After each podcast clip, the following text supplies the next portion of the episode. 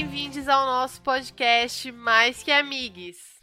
Oi, eu sou o Antônio e como já dizia a frase da Inês Brasil, menina, eu tô toda arrepiada. Oi, eu sou a Dani e não existe ateu quando se acorda às três da manhã. Oi, eu sou a Fabrícia e Seven Days. Eita, que esse episódio vai, vai deixar todo mundo cagado. Cagar de medo. E estamos de volta depois de um período sabático, depois de um tempo que a gente precisava de um descansinho aqui nas É nossas isso, né? cabecinhas. Estamos de volta. E este episódio mais que especial, numa época que eu, não- eu não gosto, né? Terror, não gosto. Antônio gosta. Mas a gente vai fazer esse episódio para vocês. Porque aqui hoje vamos falar de histórias que é mais que terror de arrepiar. Que época pra voltar, né? A gente veio na época, Que época, certa, né? né? Que é do Halloween. Tantas coisas acontecendo, que a gente, gente- falou assim, não, vamos falar de coisas de medo, não é mesmo? Não, porque a gente, assim, tudo cagado da cabeça. Ah, vamos voltar a falar de Halloween. Entendeu? É isso. É, vai dar bom, vai dar super bom. É isso. É isso. Aí, vamos deixar muito claro pra audiência que a gente fez um pacto aqui entre nós, Audiência: 20 pessoas, Antônio.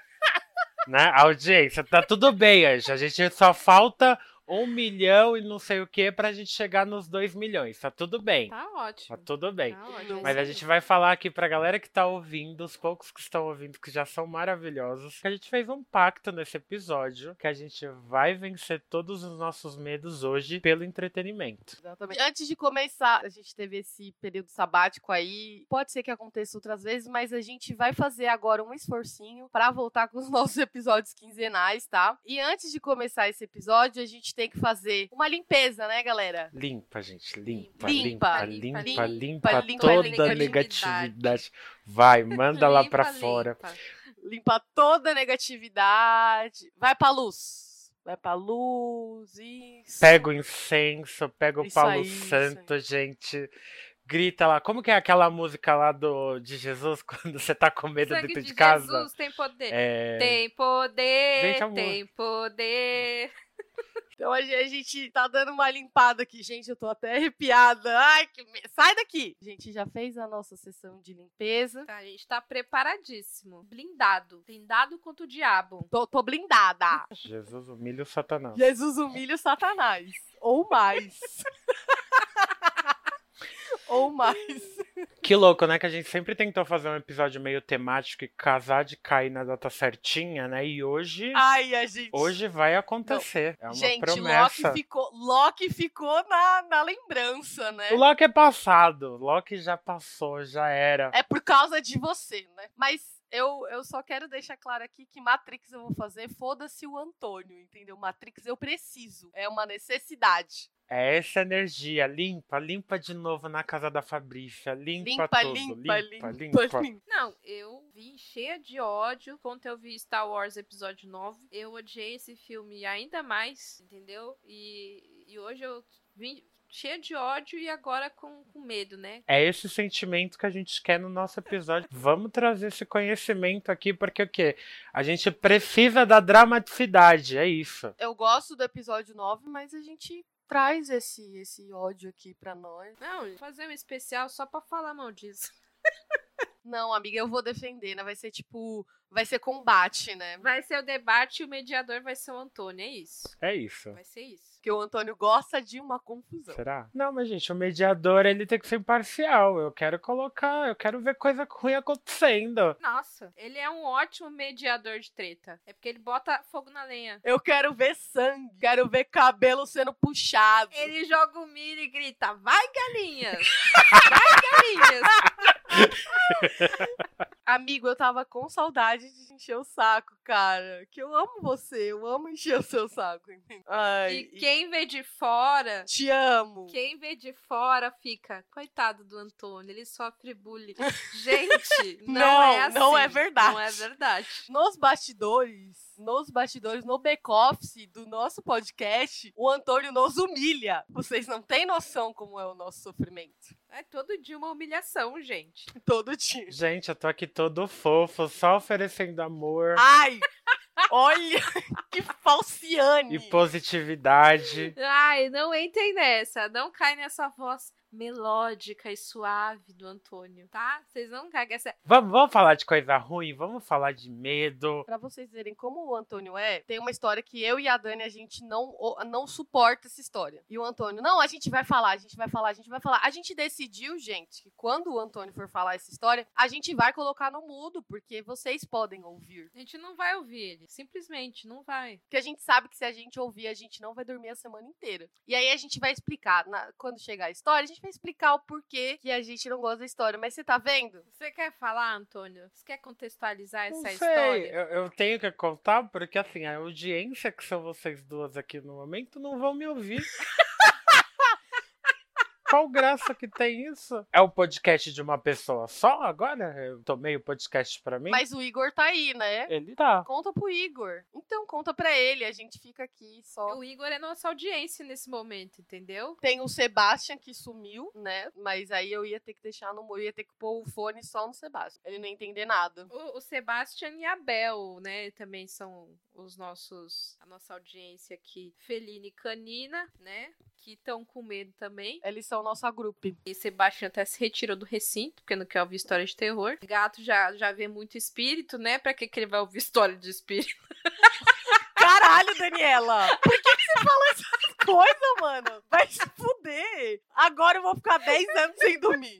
Não é espírito, Fabrícia, são mosquitinhos invisíveis. É mosquitinhos que a gente não vê, entendeu? É isso, gente. Eu agora eu tô puta, que agora eu vou olhar eu vou olhar pro Sebastian e vou lembrar da Daniela, porque gato vê espírito. Você tem que pegar o incenso, chegar perto dele e falar: Limpa, limpa, limpa. limpa, limpa, limpa, limpa, toda limpa toda a negatividade. negatividade. A gente tá comentando aqui que a gente tá vivendo uma série de coisas nessa realidade social, política e afins, mas, mano, tem filme pior de terror do que ser brasileiro hoje em dia? Não tem. Não há, Deus. não há. É uma triste realidade. A vida é um eterno filme de terror. E quem é o demônio? Quem será? Quem será o demônio? Nosso E aí- O presidente? demônio tá presidindo o país, gente. Não tinha como dar bom isso, sabe? É isso, gente. Filme de terror é isso. Sabe aquelas pessoas burra no filme de, de terror? Tipo assim, caralho, você vai descer no sótão mesmo. No sótão não, né? No porão. Sótão é em cima, burra. Cuidado com a burra. Cuidado com a burra, peraí. Você vai descer no porão com a caralha da luz desligada. É assim que eu me sinto no país. Eu sinto que eu estou descendo no porão com a luz desligada. Nossa, você definiu o sentimento. Se a gente for parar pra fazer uma análise do que que é o filme de terror hoje, são pessoas que não têm sentido na própria vida e elas gostam. Assim, tem vezes que a gente chega no cúmulo de torcer pro espírito, pro diabo e pro cara que vai matar todo mundo, porque, mano, não faz sentido as coisas. Porque você fica puto. É, você fica puto. Sabe? Tipo, não abra aquela porta. Não vá lá fora. Não desça no porão. Não alugue a casa que é estranha, que range, que não sei o que. Vai embora. Bora, minha filha. Vai embora, mano. Não fica lá. O que me irrita em filme de terror é nenhum interruptor dessa casa funciona. Chama eletricista, pelo amor de Deus. Sabe? Ninguém pagou a luz nessa porra. Ninguém, ô, porra, mano, nenhuma não funciona. A, luz, a casa tá sempre com a luz apagada. As contas tudo atrasadas. Desconto atrasada. Tudo atrasadas as contas. Porra, velho, que que é isso? Chama o eletricista pra dar um jeito nessa casa. Fora coisa que assim, a porta só abre na hora que o cara tá em cima de você. Assim, eu acho maravilhoso isso. A porta não abre de jeito nenhum. É, que porra de fechadura é essa? Uma coisa que me dá um conforto quando eu assisto filme de terror é que a gente tá no Brasil, gente. No Brasil não acontece essas coisas. Não É tudo nos Estados Unidos, é tudo Europa. A gente tá preparado. A gente tá preparado. É igual, ó, pensa bem, a casa, as casas de filme geralmente são casas americanas, né? Tem 560 cômodos, né? Aí você fica. Como é que esse filho da puta não percebeu que tem um fantasma aí? Ah, ai, como é que ele não percebeu que tava vindo alguém na direção dele? Véi, aqui não tem essa, não tem pra onde correr, entendeu? Não tem pra onde correr. Se alguém entrar na casa do brasileiro, não tem o que fazer, entendeu? Você senta e espera. É essa, velho. Se o espírito vem, se tem espírito na sua casa, você vai estar dividindo o mesmo cômodo que ele. Ele vai estar na tua cozinha, na tua sala, no teu quarto, você já vai saber, entendeu? Chama pra um churrasco. Não tem essa de barulho. Ai, nossa, barulho no sótão. Ai, tem barulho no... Não tem sótão nem porão no Brasil, gente. Não tem. Entendeu? E sabe por que que, sabe por que que não tem? Porque a nossa casa é o quê? É cozinha, um quarto e a sala e acabou. Acabou, gente. Tem esse. Não tem sala de jantar. Você tem que pedir pro fantasma é dividir o aluguel. Entendeu? Vamos dividir as contas, amiguinho? É, divide as contas. Porra, velho. Você vem aqui, entendeu? Você já dificulta a minha vida. Então, quer viver aqui? Vamos viver. Vamos dividir aí as contas? Porque tá difícil. Porque se eu sair daqui da sacada, você vai ter que aguentar outra família? Outro alguém pra você perturbar? Pode me perturbar, já sou perturbado o suficiente. Mas vamos dividir essas tarefas aí. Lava uma louça, limpa um chão, entendeu? Tem que trabalhar com o mundo espiritual a seu favor. É, o brasileiro dá um jeito. Que louco, né? Porque eu acho que de nós três eu sou a pessoa que mora na casa mais antiga, né? Minha casa. Minha casa. Essa casa é mal assombrada. Pra quem não sabe, eu moro numa vila histórica, né? Cara, essa casa já tem seus 80 anos pra cima, né? E aqui as casas sempre eram construídas em cima de uma. como se fosse uma plataforma, né? Porque a gente tá perto do rio Tamanduateí e tem toda aquela questão de área de várzea, né? Então, alagamento acontece. Eu moro aqui há mais ou menos uns 10 anos e eu nunca entendi porque as casas sempre eram altas, né? É, são várias casinhas aqui na vila que eu moro e todas sempre têm essa mesma característica de ser um pouco mais alta. E o que, que eu tomei pra mim? Que as pessoas morriam e eram jogadas ali embaixo das casas. É muito louco isso, mas tipo, minha casa é antiga, o meu teto é de PVC, então assim, gato, tipo, algum ser humano, alguma coisa assim, faz barulho lá em cima, eu já repreendo aqui em nome do Senhor, não sei o quê, e, e eu sigo a vida. Aqui todo mundo é incrível, é incrível. Eu moro nessa casa há mais de 10 anos e assim, eu particularmente, eu nunca vi nada. Mas assim, Igor já viu, é, convidado já viu que veio aqui, ouviu coisa, não sei o que. Mas assim, a gente que mora aqui, a gente fez um pacto de amizade. A gente acostuma, né? Amizade. É, olha, olha só, isso é a essência do brasileiro. A gente se acostuma com terror, entendeu? A gente se acostuma com espírito, a gente se acostuma com violência. É serial killer? Quem é serial killer? Perto do brasileiro, gente? Nós acostuma com tudo. Por isso que a gente acostumou com, com o diabo na presidência. Entendeu? O que, O resto tá susto. A gente já teve um Drácula, um vampirão como presidente. Agora a gente tem o próprio capeta derretido, né? Então, assim, tá sussa. A gente. Ai, fulano veio aqui em casa e o espírito. Paciência, tá tudo bem. o nosso serial killer é o maníaco do parque. O nosso, o nosso fantasma aqui é o chupacu, entendeu? Então é isso que a gente tem no Brasil. Aqui, galera, é, na, na raça, raça. entendeu? Vocês estão pensando o quê? O, mo- o monstro mais temido deste país é o chupacu de Goianinha. Entendeu? Não tem pra ninguém. Os héteros que segurem seus cus, viu? Porque o chupacu tá solta. Nossa, esses daí, por isso que hétero é tão chato. Tá sempre com medo, sempre com o cu trancado. Não tem como uma pessoa que vive com o cu trancado não ser insuportável.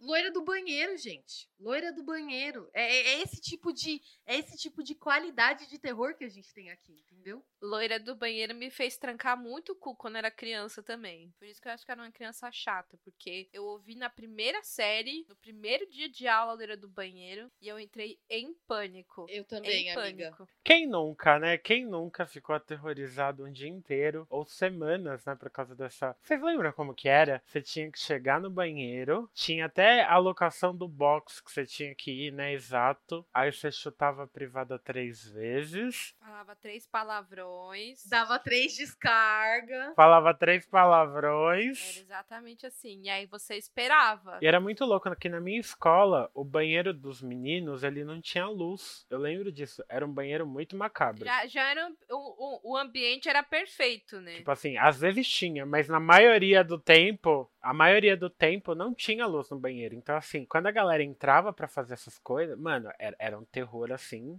assim, conjunto, porque todo mundo tinha medo, ninguém se salvava, sabe? Ninguém. Era tipo assim, ah, fez o negócio, não entram no banheiro mais. Já é escuro, já é propício pro diabo tá ali. E o mais engraçado de tudo isso, da loira do banheiro, é que nós três, na primeira série, estudamos em escolas completamente diferentes e a gente sabe exatamente a teoria da loira do banheiro. A mesma coisa. Exatamente. A gente sabe toda a dinâmica da loira do banheiro. Mas a, a origem muda de escola para escola. Por exemplo, a origem da minha era o diretor tava pegando uma professora, né? Ele tava traindo a esposa dele com essa professora que era loira. E aí um dia ele terminou com ela e ela se suicidou no banheiro feminino. E aí ela virou a loira do banheiro. Eu não sei. Qual é a origem de vocês no, no, na, na escola de vocês? O meu, a origem é que a loira do banheiro era uma aluna. É, na minha era assim também. E ela, tipo, também se matou. Mas ela se matou no banheiro, mas era uma aluna. Então é sempre sobre suicídio e alguma coisa, né, da pessoa que se suicidou no banheiro. A minha tinha esse contexto. Mas olha como não fazia sentido, porque. Não fazia sentido, porque assim, a gente fazia no banheiro dos meninos. E na tese, era uma mulher que se matou no banheiro feminino. Logo não. Não, não faz menor sentido. Ela é evocada em qualquer lugar? Não tem critério. Eu acho que é chamou, ela vai. Ela não tem critério? Chamou, ela tá viva. É, é isso. Ela era morta que geme, né? Ela era morta que geme. Ela, ela se tornou uma entidade brasileira. Qual a disponibilidade ah. de agenda dela, gente? Qual a disponibilidade de agenda dela para aparecer em qualquer banheiro de qualquer criança? Ela faz aniversários infantis? Ela faz a agenda dela, né? Ela tem a agenda dela, né? Dá pra contratar. Ela tem o bifezinho dela. Você tem que fazer a, a loira do banheiro, você tem que fazer esse processo no banheiro dos inimigos. Então você vai na casa de alguém que você não gosta, já faz lá. Que aí quando a pessoa for no banheiro, ela dá de cara com a loira do banheiro. Mas aí você já não tá mais lá. Esse, esse, esse é o ideal, assim. Usar a loira do banheiro como aliada. A gente tem que fazer isso na casa dos homofóbicos.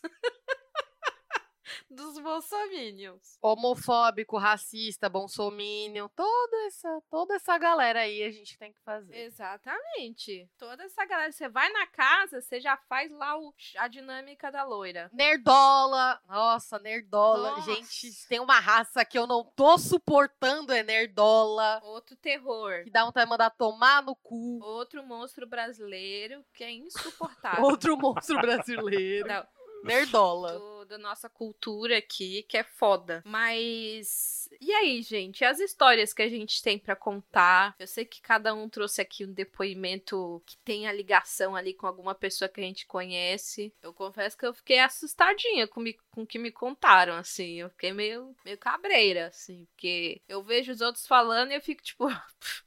da hora, bacana, legal. Mas ah, tá. É a experiência da pessoa. Eu sempre acredito no que a pessoa tá me falando, né? Eu acho que a experiência de cada um é, foi verdadeira para aquela pessoa. Mas a. Mas eu acho que como eu nunca tive nada específico, então eu fico, fico de boa, assim. Não... Agora, tem umas historinhas. Agora, como foi com pessoas que eu conheço, eu fico mais cabreiro, fico mais com medinho ali, entendeu? E aí, que vocês têm pra me contar? Eu, eu, eu acho que a gente tem que fazer um pacto aqui que a gente vai enfrentar os nossos medos. A gente já tá falando não, sobre isso. Não, vai Ai, pau no seu, cu, cu pau no seu cu. Tá, porque o que, que é uma o que, que é uma lambidinha de gato, gente? O que, que é uma lambidinha? Não! Para, Antônio!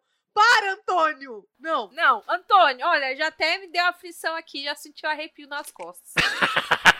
é esse o sentimento. É isso, é entretenimento, Brasil. Para, Anto Antônio, pelo amor. Antônio. Gente. Se você começar a falar, você fala que a gente coloca no mudo, sério. Eu vou, olha, eu vou dar um spoiler para todo mundo que tá ouvindo esse, esse, esse programa já saber o que o, a história que o Antônio vai falar, entendeu? A pessoa já tá preparada. Que é assim, a pessoa que mata cachorro, ela é pior que o diabo, entendeu? Então você já vá preparado, porque essa história é um ser pior que o diabo que tá matando cachorro. É isso, eu só vou dizer isso, mas o Antônio só vai contar no final, porque nós vai se abster de ouvir essa história. Vocês ficam aí, ouvinte, por sua conta, sua própria conta e risco, sabe? Você é responsável, espero que maior de idade, então. Odeio essa história, gente. Nossa, como eu odeio essa história. Né? Fica aí, fica aí no ar, se você quer ficar, se não quer ficar, enquanto o Antônio conta essa história que a gente odeia. Vamos, vamos prender a audiência, vamos prender a audiência. Prendendo aqui a audiência, entendeu? Aqui é ao vivo. Para, para, para, para, para, para, para. Então, vamos, vamos pra série das coisas do, do sobrenatural. É, eu tava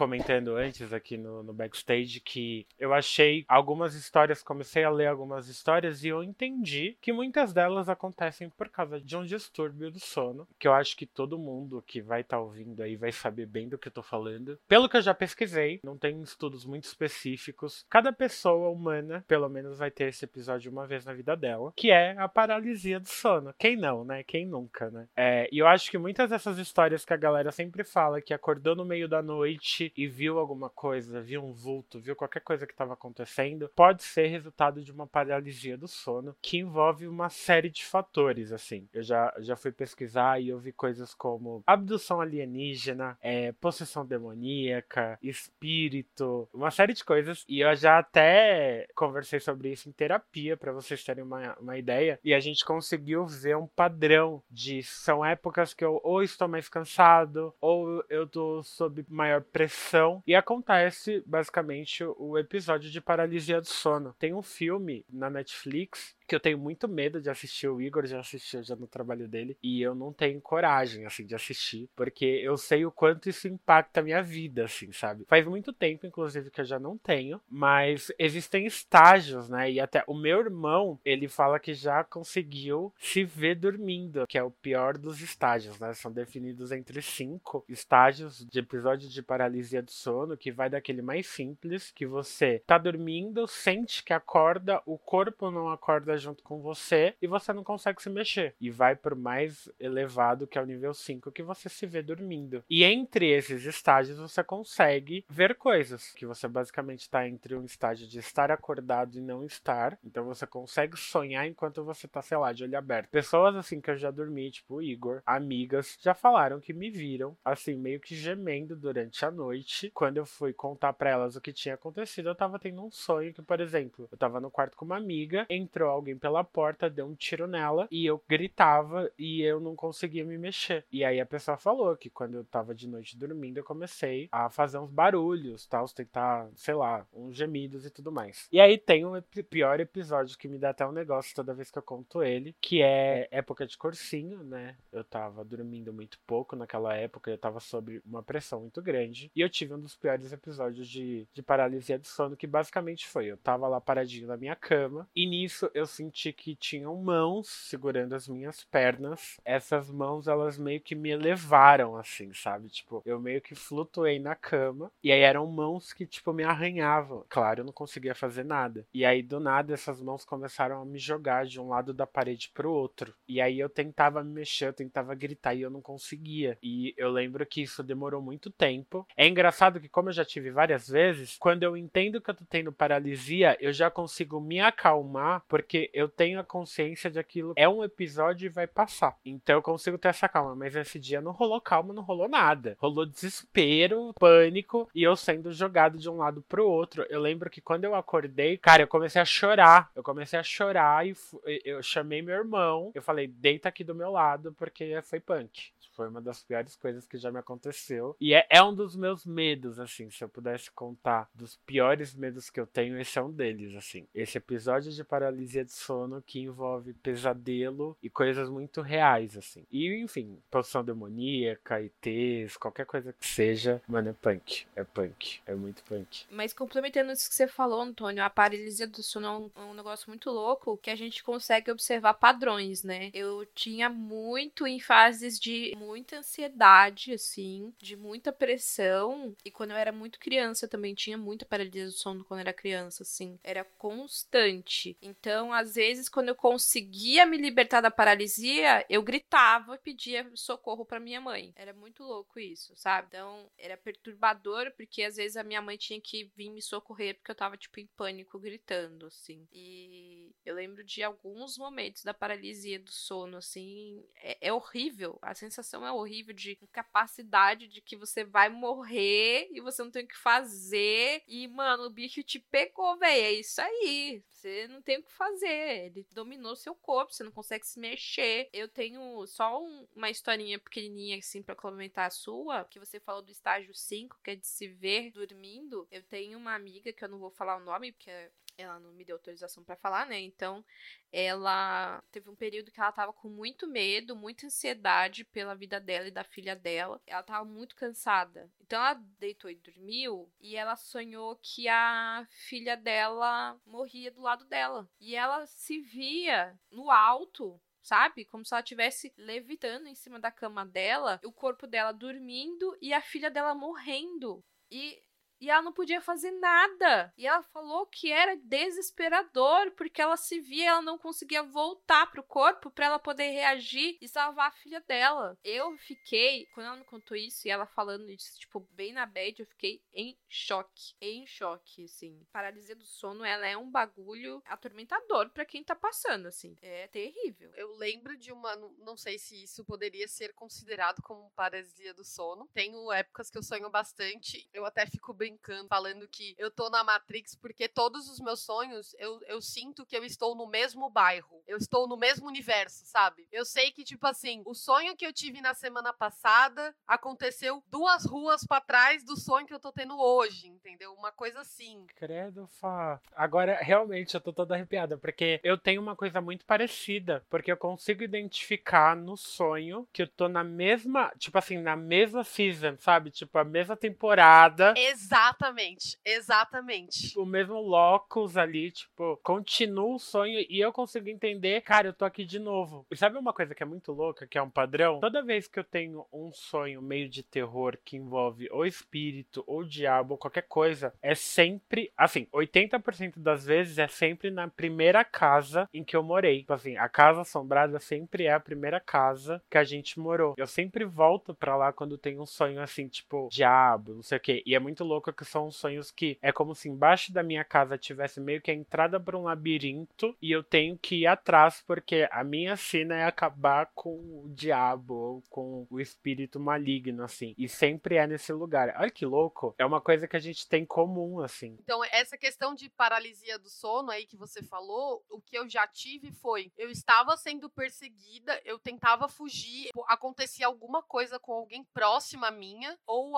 alguém estava tentando me bater eu tava tentando fazer alguma coisa comigo. Eu sabia que eu estava no sonho e aí eu tentava acordar. Eu falava, eu preciso acordar porque isso não é real e eu não conseguia. E eu demorava, aí depois eu acordava, assim. Então, isso já aconteceu algumas vezes. Ah, isso já aconteceu comigo várias vezes toda vez que eu fico lúcida no sonho, o sonho não me deixa acordar. Ele vai me jogar para outro sonho. Eu fico lúcida e vai me jogando, vai me jogando, vai me jogando. Igual na origem, que eles falam que tem vários estágios do, do sonho, que você fica, tipo, acordando e acordando e acordando. Isso me dá muita aflição, porque eu falo, porra, mas eu acordei. Não era pra esse, essas coisas estarem acontecendo. Aí eu me dou conta que eu não acordei. Aí eu vou para outro sonho. Esse negócio que vocês falaram sobre o, a ambientação do sonho ser um lugar que é conhecido, é, que vocês sentem que conhecem, que é um, um, espaço que vocês já viveram de alguma maneira, acontece muito. Por exemplo, às vezes eu sonho com as pessoas do colégio, vocês, mas não é o Camargo, não é a escola que a gente estudou, é a escola onde eu fiz o fundamental. Quando eu sonho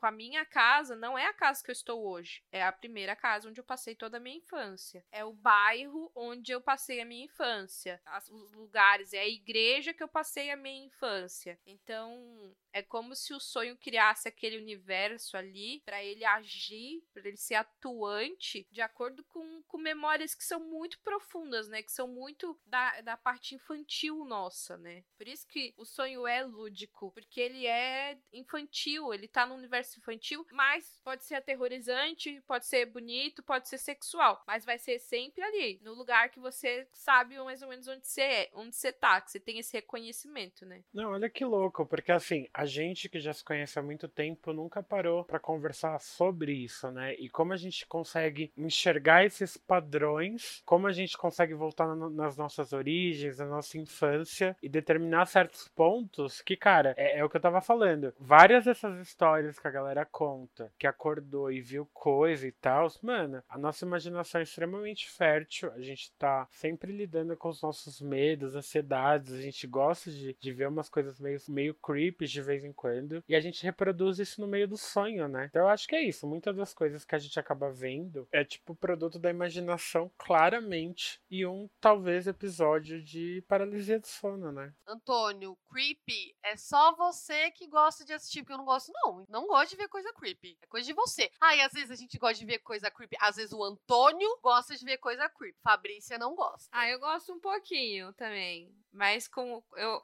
eu gosto de doses homeopáticas. Ah, a pequena também gosta.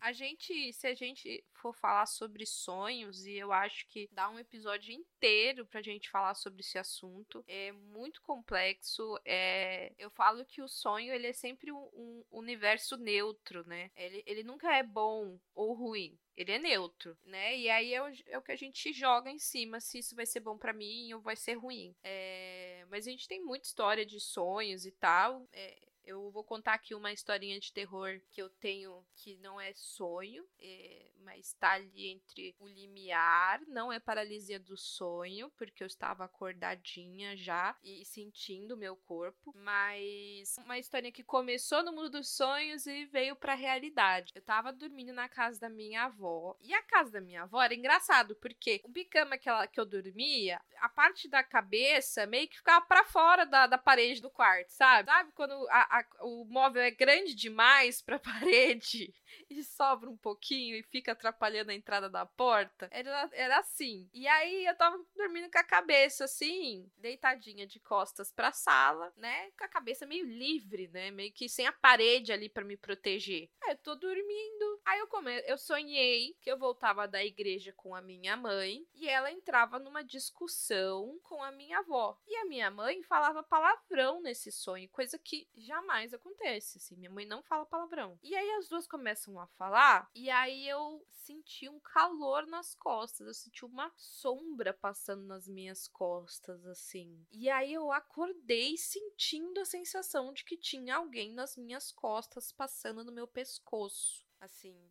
E aí eu ficava em choque, porque eu meio que vi, eu, eu sabia o que estava acontecendo, eu sabia que sombra era essa, eu sabia como ela era. Eu lembro que eu faço até um paralelo com um personagem dos X-Men, que é um, basicamente um, vilão que é uma nuvem de olhos vermelhos, assim. E aí eu lembro de sentir esse calor passando, como se, como se realmente alguém, né, que a gente sente o calor de alguém passando em volta da gente, assim, passando nas minhas costas. E eu jamais esqueci esse sonho. Eu era muito criança criança, é muito criança.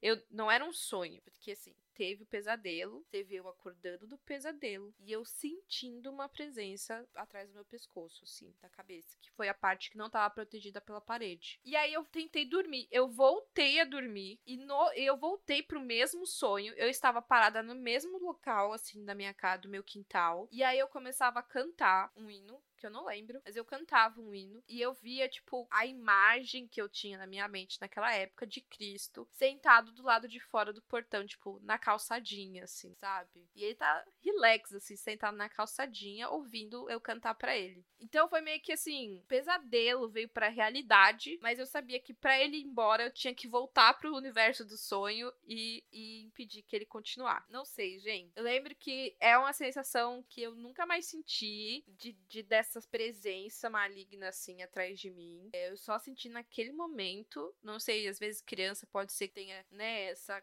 conexão, assim, mais sensível. É... Mas eu sei que o meu banimento deu certo, eu cantei, Jesus apareceu e é isso aí, entendeu? Jesus espanta Satanás. Limpa, limpa, limpa, limpa, limpa, limpa toda a negatividade. É isso aí, é isso aí, né? E a gente contou aqui sobre sonhos, agora trazendo o sonho pra realidade, entendeu? Trazendo aqui pra nós de carne e osso. E a gente vai ver se, se na realidade não muda muita coisa coisas, porque aparecem umas coisas na realidade aqui que só Jesus na causa, só cantando muito hino, só com muito incenso. Então, a gente saiu um pouco dessa esfera do, dos sonhos, realidade ali do meio termo. Aí eu vou contar uma situação que aconteceu aqui em casa, né? Como eu já tinha dito antes, eu moro numa casa meio antiga, né? E que muitas pessoas já viram coisas por aqui. Aí eu acho que quando eu tava fazendo uns 25, 26 anos, eu fui trabalhar no dia que eu fiz aniversário. E aí eu cheguei em casa por volta de umas 11 horas. E aí toda a minha família tava aqui em casa reunida pra cantar um parabéns, né? Fiz minha prima fez um bolo e tudo mais. Quando eu cheguei, né, tava tudo apagado e até aí vida normal. Quando eu entrei no meu quarto, tava todo mundo dentro do meu quarto. Só que na hora que eles foram gritar surpresa, não rolou surpresa. Por quê? Porque eu acendi a luz e aí o namorado da minha prima, ele tava branco. Ele tava branco, ele tava passando mal. E aí o que que rolou? Eles viram que eu tava chegando, correu todo mundo pro quarto e aí faltou uma luz para ser apagada. E aí ele foi em direção à luz para apagar. Quando ele foi, ele viu alguém andando dentro de casa, assim, um, não sei se era um vulto, se é, não lembro. Eu sei que o menino ele ficou branco. Bran... Gente, não teve parabéns. Assim, teve o foco do menino que tava passando mal porque viu alguma coisa dentro de casa.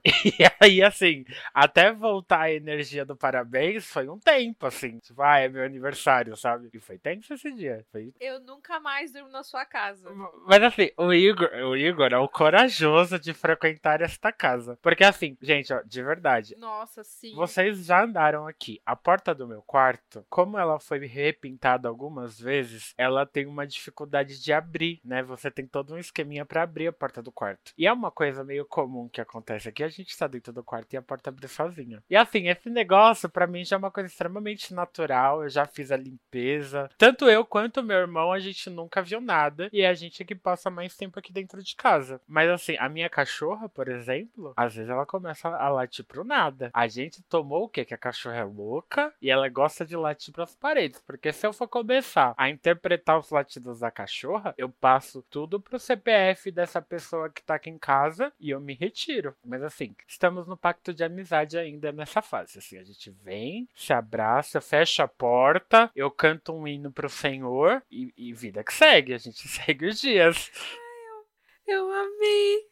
Eu amei, eu passo o CPF, passo no nome do, no, pro CPF da pessoa e vou embora. Então, assim, eu ainda não tive nenhum episódio. Além dos barulhos que faz aqui no teto de casa, vida que segue. Normal. Eu odeio tanto, tanto vocês e tanto esse episódio que, assim, o pessoal de casa só vai estar tá ouvindo a gente. Mas na hora em que o, na hora em que o Antônio começou a contar essa história, o Sebastião estava sentado na minha frente, olhando para mim. Vocês estão entendendo? O Sebastian sabia da história que o Antônio estava contando, gente. Porque a Daniela fala que gato vê coisa. Ele sabia. Os informantes contaram. Tem gente que fala que o gato, ele é um filtro. Que ele tá sempre nesse limiar. Assim. Ele sabe que eu tô com medo, então ele veio aqui.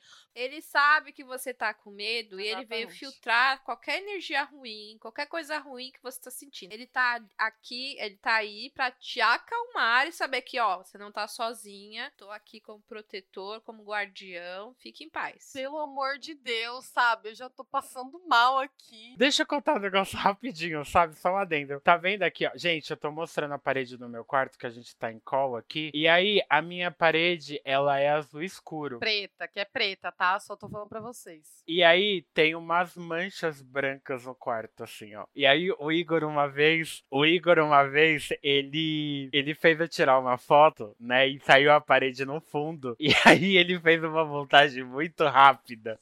Como se tivesse uma coisa aqui, ó ó, tá vendo, ó? Dois olhos aqui, ó, e uma boca, tá vendo, ó? Ai, para, Antônio. Gente, mas isso na casa da minha mãe, há muitos anos, quando eu não, não tinha pintado nem nada, Sim. tinha muito mofo.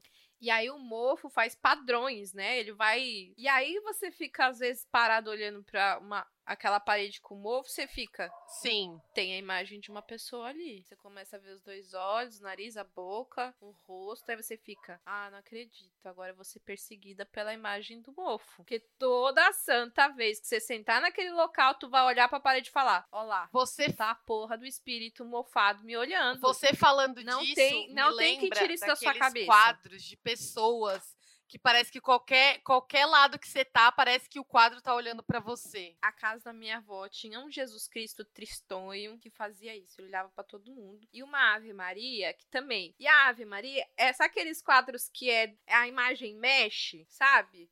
Que conforme o ângulo que você tá, ela sei que é 3, tipo 3D. Isso, mano, pensam no bagulho que me dava medo, cagaço de olhar, era aquela imagem. Porque ela te seguia, ela ficava seguindo, porque ela virava o rosto, assim, ó. E aqui em casa tem um. A gente não usa mais, mas eh, tem uma lata de tabaco. Que tabaco, gente, é, né, é o que. é- seria o produto puro ali do cigarro, né? Não tem outras substâncias, é só ele puro. E aí, mas mesmo assim, né? Você tá jogando fumaça no, no pulmão, então tem que ter o aviso ali de que é cigarro e tal. E aí tem uma mulher na imagem, assim, que é tipo, escrito fumar e envelhece. E aí é tipo uma mulher tenebrosa, sabe? Mulher de filme de terror. Eu falei assim: caraca, você, você envelhecer, tipo, eles estão falando que você vai envelhecer, você vai virar uma bruxa do filme de terror. E aí eu entrei numa pilha de que essa mulher me persegue. Não importa qual lugar que eu vá na minha casa, que essa mulher não esteja virada pra mim.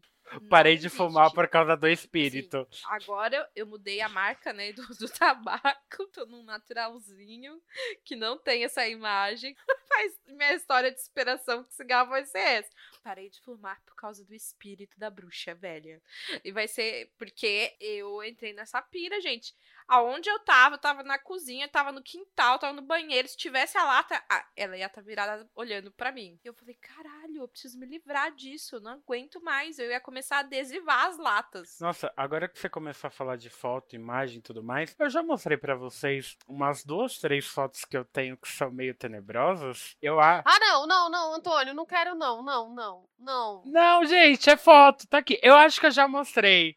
Eu acho que já mostrei. Ai, não, eu tenho medo. Quando, quando eu fui pro, pro Chile, um dos passeios que eu fiz faculdade de arquitetura, tá, gente? Não terminei, mas eu fiz. E a gente fazia algumas viagens. E uma da, um dos lugares que a gente foi, que foi um dos lugares mais estranhos, que era em frente ao Oceano Pacífico tudo mais, era um cemitério. Que assim, existia meio que uma comunidade de professores de arquitetura da faculdade que eles moravam num terreno bem em cima de um penhasco. E as casas eram muito diferentonas. E aí, um, um dos professores tinha o contato, né, de um dos professores, a gente conseguia visitar esse lugar. E aí, o mais legal do ambiente era o cemitério que eles construíam para os mortos deles. Deviam ser o quê? Umas 15 casas, alguma coisa assim. E aí a gente vai visitar o cemitério. E, mano, a gente tirou uma foto. E aí eu acho que eu posso até compartilhar essa foto depois nos nossos. Enfim, na- nas plataformas digitais. Aí já fica aí o convite. Galera, siga nosso Instagram. Eu vou mostrar a foto pras meninas agora. Nas redes, no Instagram, vamos no Instagram. E aí depois eu mostro pra geral como que eu viro a câmera aqui. Ai, gente, eu já tô com medo. Não, Fá, Ai, sai do podcast, Fá. Não, não... Não, mas aí eu vou querer ver. A curiosidade matou o gato. É por isso que a pessoa do filme de terror morre, gente. Aí vi- é uma foto que, que assim, é, a gente tá numa parte do cemitério, eu e mais duas amigas, e aí o céu tá bem azul, né? Tem umas árvores atrás, só que em volta da minha cabeça tem uma mancha branca, só em volta de mim, assim. Olha aqui. Ah, eu, você é um anjinho, né? Você é um ser iluminado. Não, mas aí depois eu fui pesquisar, mano, eu tava no cemitério. Literalmente, assim. É muito legal, o ambiente é incrível. Mas assim, cara, saiu uma foto minha com um negócio em branco. É muito legal, é um ambiente incrível, mas eu tô com um negócio branco na minha cabeça. É isso, gente, é sobre isso. É, uma- é um halo. É uma auréola, gente. E aí eu tenho outra foto também, já que a gente entrou no assunto foto, que eu apareço duas vezes na mesma foto. Em uma dessas. Nossa, isso eu tenho medo. Uma dessas versões de mim, eu- parece que eu tô pegando fogo. Puta que pariu. Não, chega, agora eu me retiro. Eu, eu, eu queria falar que no, no começo do episódio eu falei de. Eu falei, ah, tem um nome pro fantasma, não sei o que lá, e é espectro mesmo, né? Então, é, é essa, essa coisinha é, branca na É. cabeça do Antônio, a gente chama de espectro, né? Como se fosse uma aparição. Mas, Antônio, vamos continuar as histórias, que a gente tem bastante história ainda, né? É, e aí eu já tô ficando meio assustadinha. Vai ser. Dani vai contar mais uma história, né, amiga? Eu vou contar mais uma história que aconteceu aqui em casa, que o Antônio falou sobre aparição na, na casa e tal. Mas ela foi uma aparição bem interessante, assim, bem legal até. Bem legal até. Bem legal. Bem gente boa. Aparição, ó, topíssima, gente boa. Quem quiser ela assombrando a sua casa, é só falar comigo. Manda, de- man- vem de DM. Eu tenho um casal de amigos que teve uma época que eles estavam morando aqui perto. E aí eu a gente viajou, né? E a gente pediu para que eles cuidassem dos nossos doguinhos e gatinhos, que a gente tem bastante bichinho em casa, eles precisam de alguém para vir todos os dias e tal. E aí um dia, o companheiro da minha amiga tava aqui cuidando dos dogs, ele tava brincando com os cachorros e tal. E ele é uma pessoa que a família inteira dele é espírita. Só que ele não, e ele fala que ele ele vê algumas coisas, só que o espiritismo acredita que você tem que fazer todo um, um processo para compreensão, né? Para você realmente ter essa ligação. E ele não quer, ele não quer participar disso, ele não quer participar de nenhuma religião específica. Só que ele fala que mesmo assim ele consegue ter esse contato de vez em quando com e ver certas coisas. E aí um dia minha amiga, eu a gente falando sobre histórias de terror, e a minha amiga me falou isso. Falou: "Ah, ele tava aqui é, brincando com, a- com os cachorros e aí ele sentiu uma presença. Ele viu um vulto na, no quintal de vocês. Só que ele percebeu que não era um vulto. E eu assim já, tipo, olhei pra ela e falei: "Por que que você tá me contando isso? Eu não queria saber disso não. Não precisava". E ela falou: "Não, mas calma, ele me contou que o, o vulto que ele percebeu não era um vulto escuro, né? Não tinha uma áurea obscura. Era, um- era um- uma coisa mais de luz, era uma energia de luz que ele emanava, assim, pelo meu amigo, né? Ele, ele, ele emanou mais luz, assim. E aí eu fiquei, ah, então tá. Então tá sussa. Então tá sussa. Se é pra iluminar, pode vir, pode passar no quintal, tá, tá tranquilaço. Enquanto for de luz, ó. Uh! tá tudo bem. O problema é quando começar a vir as coisas obscuras aí, que aí eu pre- prefiro ficar sem. Prefiro, prefiro vai embora, sai de reto satanás. Mas esse foi o que aconteceu aqui. Eu, depois disso, ninguém falou que sentiu mais nada. Nunca senti nada, por mais que aqui a a minha casa faz barulhos estranhos e tal, e é afastado, e, a- e aqui eu, eu tenho muita insônia. De madrugada eu ouço muita coisa e tal, mas eu entendo que eu moro num lugar afastado, às vezes são os animais, a mata, né? É isso, gente. A gente vai criando resposta pra tudo. Enquanto eu puder dar respostas, tá ótimo. O problema é ficar sem. Amiga, o pior que esse finalzinho que você falou, eu moro num lugar afastado, cheio de animais, não sei o que lá. Eu lembrei da história do Matheus, entendeu? Eu já, ai meu Deus! Eu ia puxar esse gancho, mas eu preferi me manter em silêncio. Não, Ah, não, não, não, não, não. não, vamos, vamos, não vamos falar disso agora. Eu não vamos falar disso agora. Será que chegou a hora de eu contar a minha história? Chegou. Ai, eu, ó, nossa, pior que eu até fechei sem querer a, a janela aqui porque tá escuro. Eu achei que você tava fazendo ambientação já. Não, não, é porque tá, tá, a luz tá, às vezes a luz me incomoda. Antes de eu contar minha história, eu quero mostrar pra vocês, vou mostrar pra Dani e pro Antônio. Eu tirei a foto também, posso colocar lá nas nossas redes sociais, mas o Sebastião agora ele está com medo, ele está ali, ó. Ele está aqui, ó, ele está coberto, entendeu? Ele está embaixo do cobertor, porque o meu gato está com medo, gente. Meu gato está com medo dessa história. Ele tá. Ele é sensitivo. Olha, eu vou falar pra vocês. Às vezes eu, eu sinto. eu, eu sinto. Eu falo, ai, o Antônio me assusta, não sei o que lá. Mas esse episódio, quem me assustou mais foi a Daniela. Falando que os gatos são bem coisas. Então, assim, eu estou com ódio de Daniela. Sai do podcast! Sai do podcast! Como diz você. Não. Gente, gente, não. Olha, os gatos estão aí pra filtrar energia ruim. Se ele tá deitando na sua cama, é que ele tá espantando os pesadelos. E ele está deitando exatamente onde eu durmo. Exatamente onde eu durmo. Então, amiga, é isso é a solução. Gato é sempre a solução. Tá com medo? Adote um gato. Eu vou adotar outro, né? Você fica falando que eu sou a pessoa que, que gera discórdia, briga, não sei o que, que tá te dando medo. Aí a pequena fazendo isso, ó, sem nem precisar de muita coisa. E eu me mantenho em silêncio. Você. Ai, você é uma falsa. Gente, é porque eu sou a bruxa do bairro, entendeu? Eu sou a bruxa do Você é a bairro. bruxa do bairro. Então, assim, é inevitável que eu solte essas coisas, entendeu? A bruxa. É inevitável. As pessoas já me conhecem. Eu vou ali no espetinho da vila e já fala lá, chegou a bruxa, entendeu? Pega o ancinho e a tocha, vamos botar fogo. É isso. Então, assim, tô acostumada. Ai, amiga.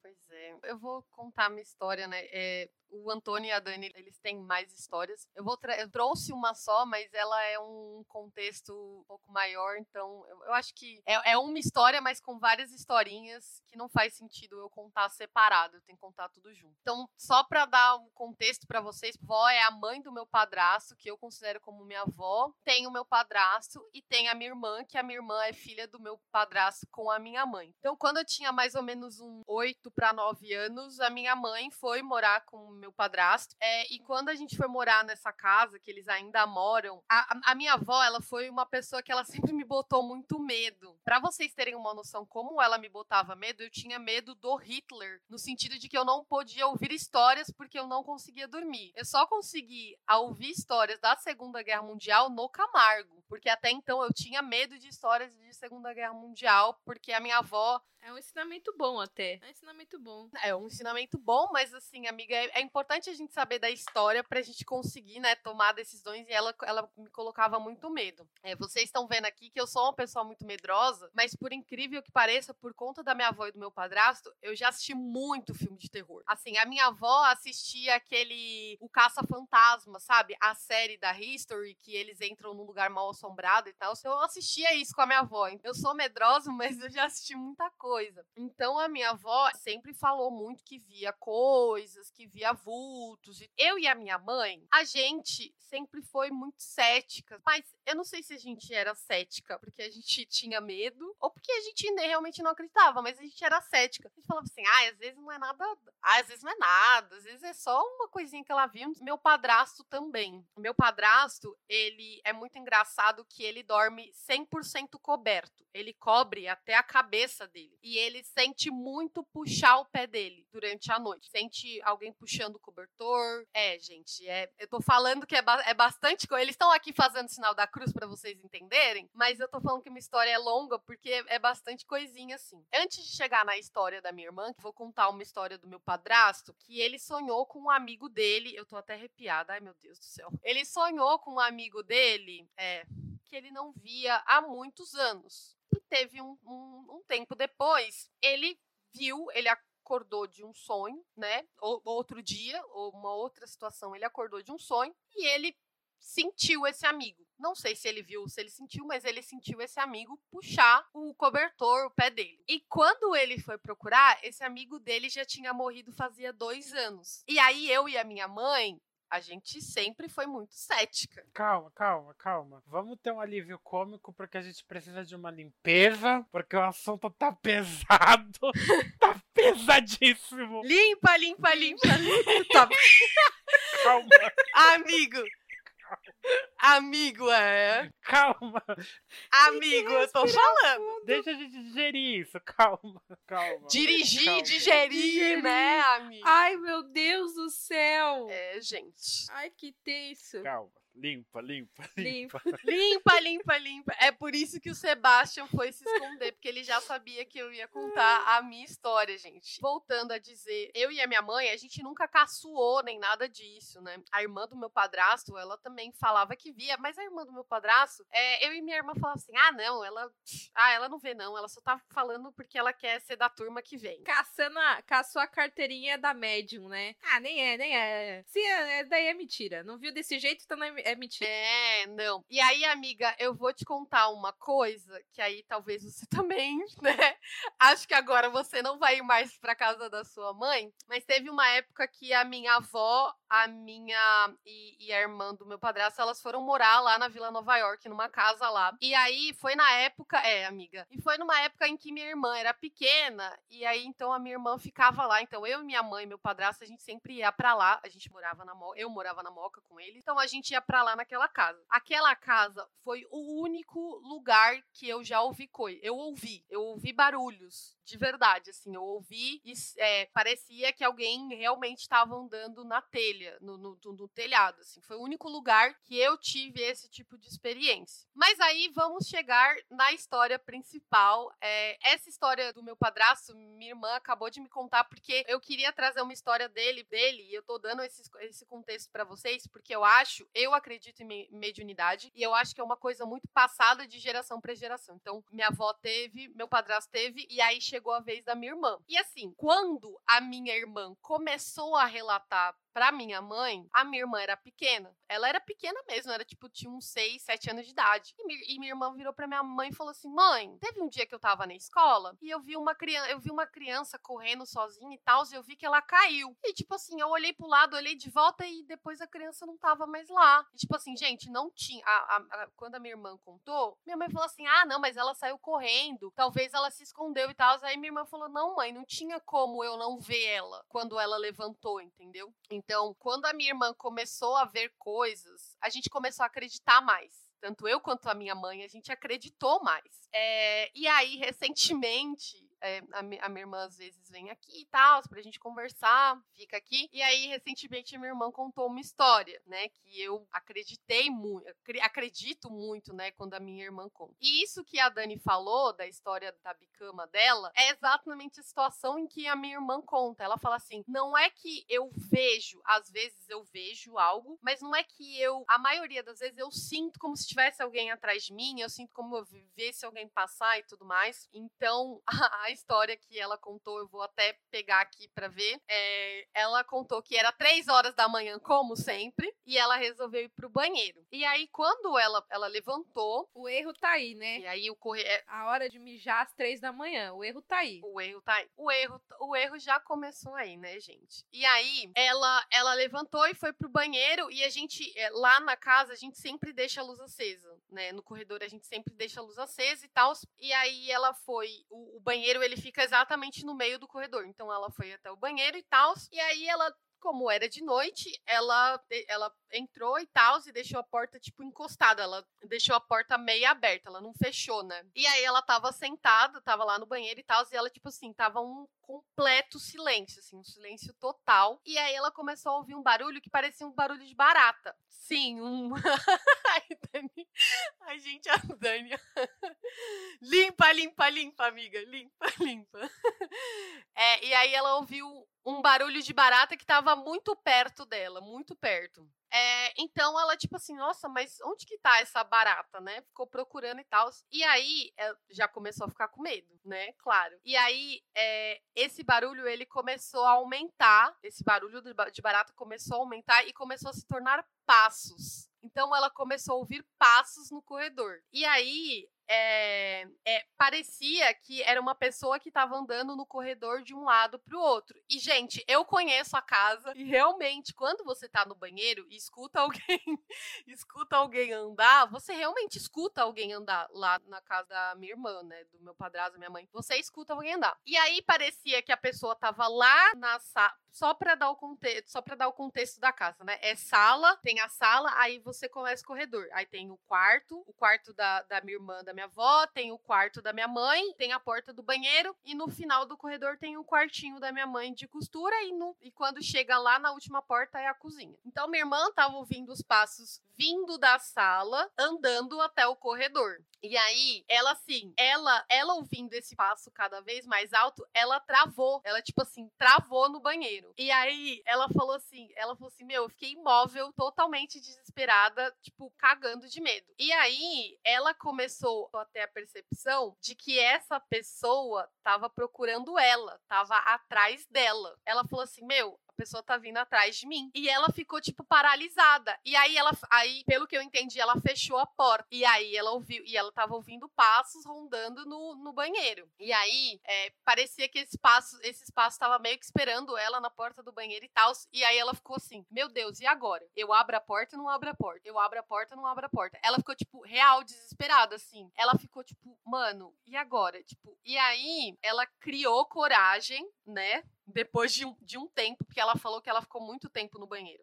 Ela criou coragem e ela abriu a porta do banheiro. Quando ela abriu a porta do banheiro, não tinha nada. Tipo, ela falou assim: Meu, não tem nada. Ela falou assim: Não tinha nada no corredor. E ela tinha escutado o barulho, não tinha nada. E aí, o que que, a, o que, que ainda acontece que agora eu estou um pouco arrepiada. Ela diz que ela ainda escuta passo, os passos desse caçador do lado de fora do quarto, às vezes rondando. Então, gente, disso, assim, ó, eu falei que a história era pesada. Ela contou essa história e eu fiquei assim, eu falei caralho e tal, porque ela começou a me contar que ela vê. E aí, assim, eu sou medrosa, como eu falei para vocês, eu sou medrosa, mas eu assisto filme de terror. E eu falei para ela, assim, muito, não cética, mas muito séria mesmo. Eu falei, você já não tentou conversar ou ter algum contato? Ai. Ou tentar entender? Pra quê? pra quê? Claro, é isso. É isso. Vamos aproximar, fazer amizade. Quer fazer amizade? Quer dividir o aluguel? Quer dividir o aluguel? Me passa seu CPF aqui. É. Quer fazer um pix pra mim? Sabe? Pra quê? Ela fala, né? Ela fala, poxa, eu, eu eu realmente tenho medo e tal, é um negócio difícil. Porque o que eu falei para ela foi muito no sentido de mediunidade mesmo. Tipo assim, para mim, na, minha visão, é algo que ela tem que muitas pessoas não têm, né? Então talvez, de alguma forma, ela consiga ajudar, não sei, ou essa pessoa tá.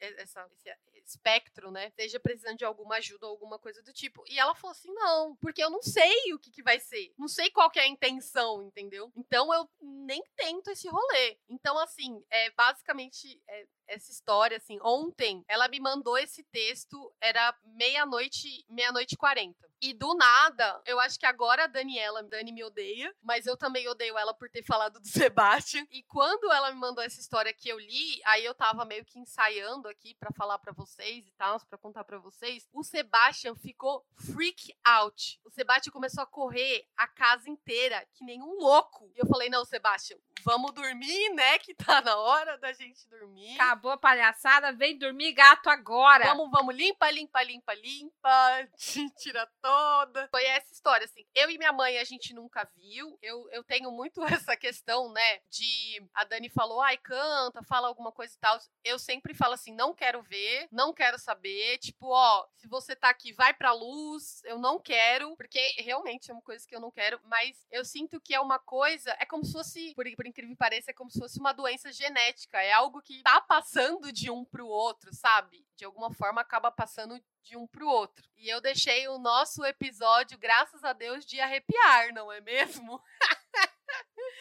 o que que é a história do Matheus perto disso? Nada, nada. Ai, amigo, pior que. Ai. A pequena tá tendo uma síncope ali, ela tá morrendo engasgada. Amiga, respira. Respira, dá uma respirada. Limpa, limpa, limpa, limpa. Fuma, fuma. Eu acho que assim, vocês ouvintes vocês tiverem algum pesadelo com essa história, manda uma mensagem pra gente. A gente vai, a gente vai quando a gente lançar o, o, episódio, a gente vai deixar uma caixinha lá nos nossos stories. Conta pra gente o que, que você achou desse episódio. Fala do que, que vocês acharam das histórias, entendeu? Conseguiu dormir bem? Conseguiu, né, dormir mais ou menos? Conta pra gente. A gente aqui, eu tô, ó, eu sou a única pessoa que está falando porque eu estou tentando recuperar os meus amigos de podcast, porque assim, eles estão aqui catatônicos para vocês terem uma noção com a minha história. Gente, a gente vai retratar uma coisa que acontece. Não é a primeira vez. A pequena, a Daniela teve que sair um pouquinho agora, porque ela teve uma síncope, um ataque de tosse, não sei o que aconteceu. Mas não é a primeira vez que está os três conversando e a Daniela sai do quarto, ela some e aí a gente começa a ficar preocupado, não sabe o que acontece. E aí, assim, pode ser que ela tá lá, numa terra distante, sozinha em casa. Aí se bate alguém na casa dela, mata, faz qualquer coisa com ela, a gente não sabe. A gente fica aqui só esperando. É. A ponto de ter que ligar para ela para saber se tá tudo bem, porque ela é dessa. Eu ia falar isso agora, eu ia contar, eu ia falar da história do dia que tocou, tocou o interfone, aí ela falou: "Gente, tocou, bateram aqui na porta de casa. E ela foi. Bateram na porta da casa dela e ela foi atender e a gente tava gravando.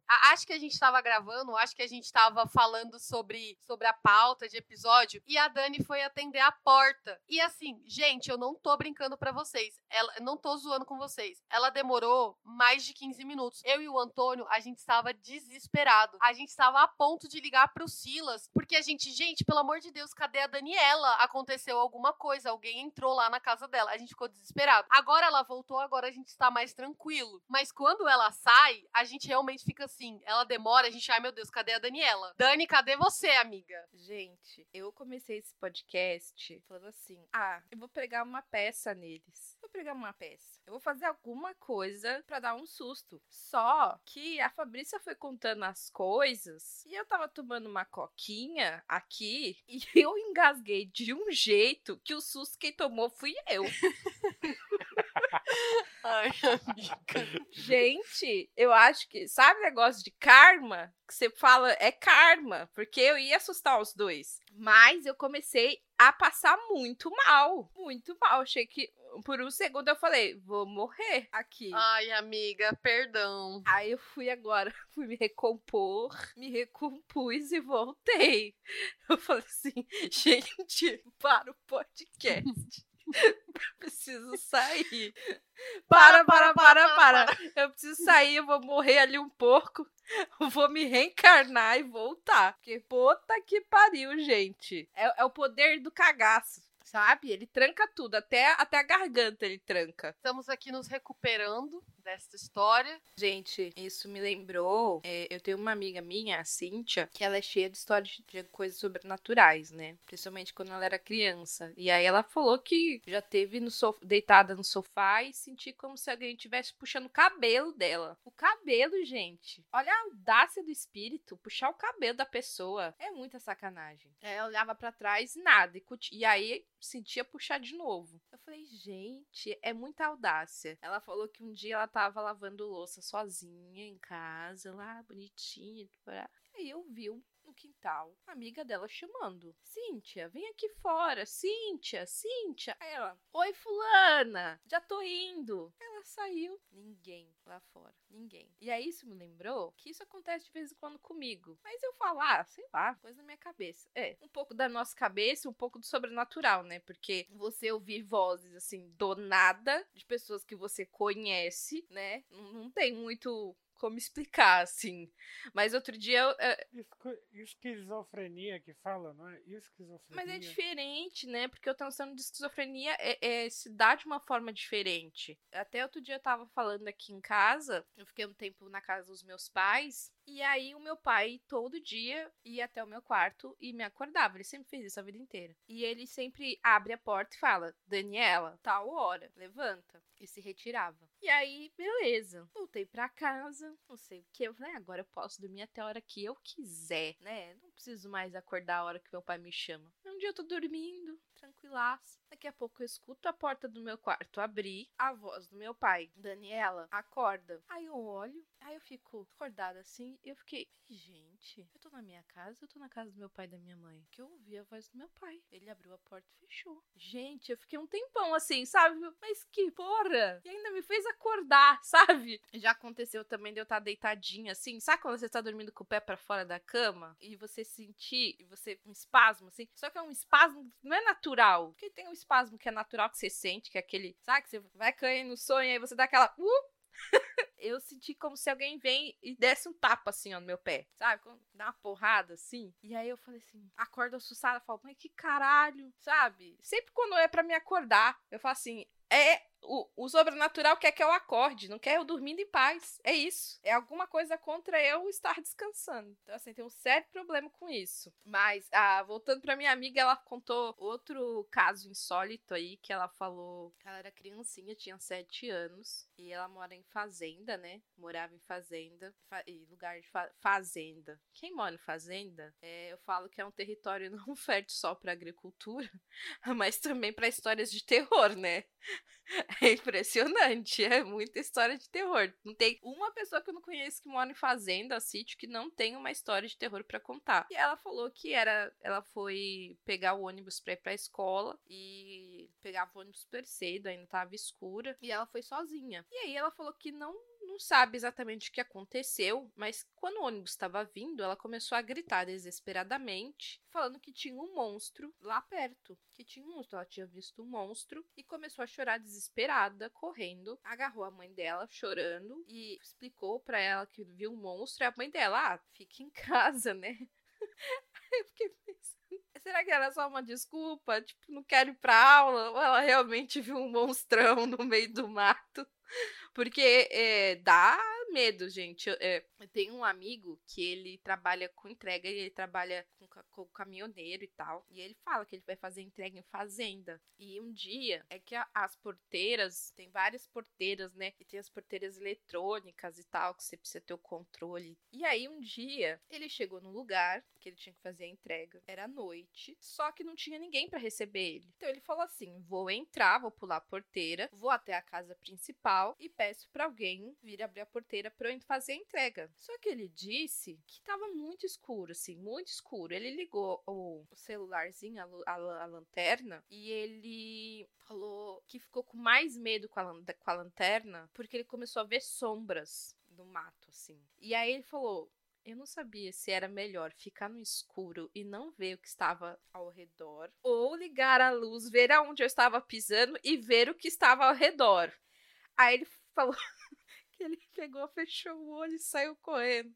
Ele saiu, ele pegou, ele foi encostando assim na cerca, assim, foi passando a mão para saber onde ele estava indo, e ele foi tateando e ouvindo barulhos monstruosos em volta. Ele falou: "Não era boi, Daniela, não era boi, não era bicho que eu conhecia". Ele falou: "Eram outras coisas". E essas outras coisas tinha barulho de patas monstruosas correndo atrás de mim. E quando eu abri o olho, não tinha nada ao redor. Nada ao redor. E aí ele continuou correndo, continuou correndo até chegar esbaforido na casa principal e eu consegui alguém para pegar e abrir as porteiras para ele. E eu falei, Weshley, no primeiro segundo eu ficava deitada dentro da boleia do caminhão e dormia. Eu jamais entraria lá.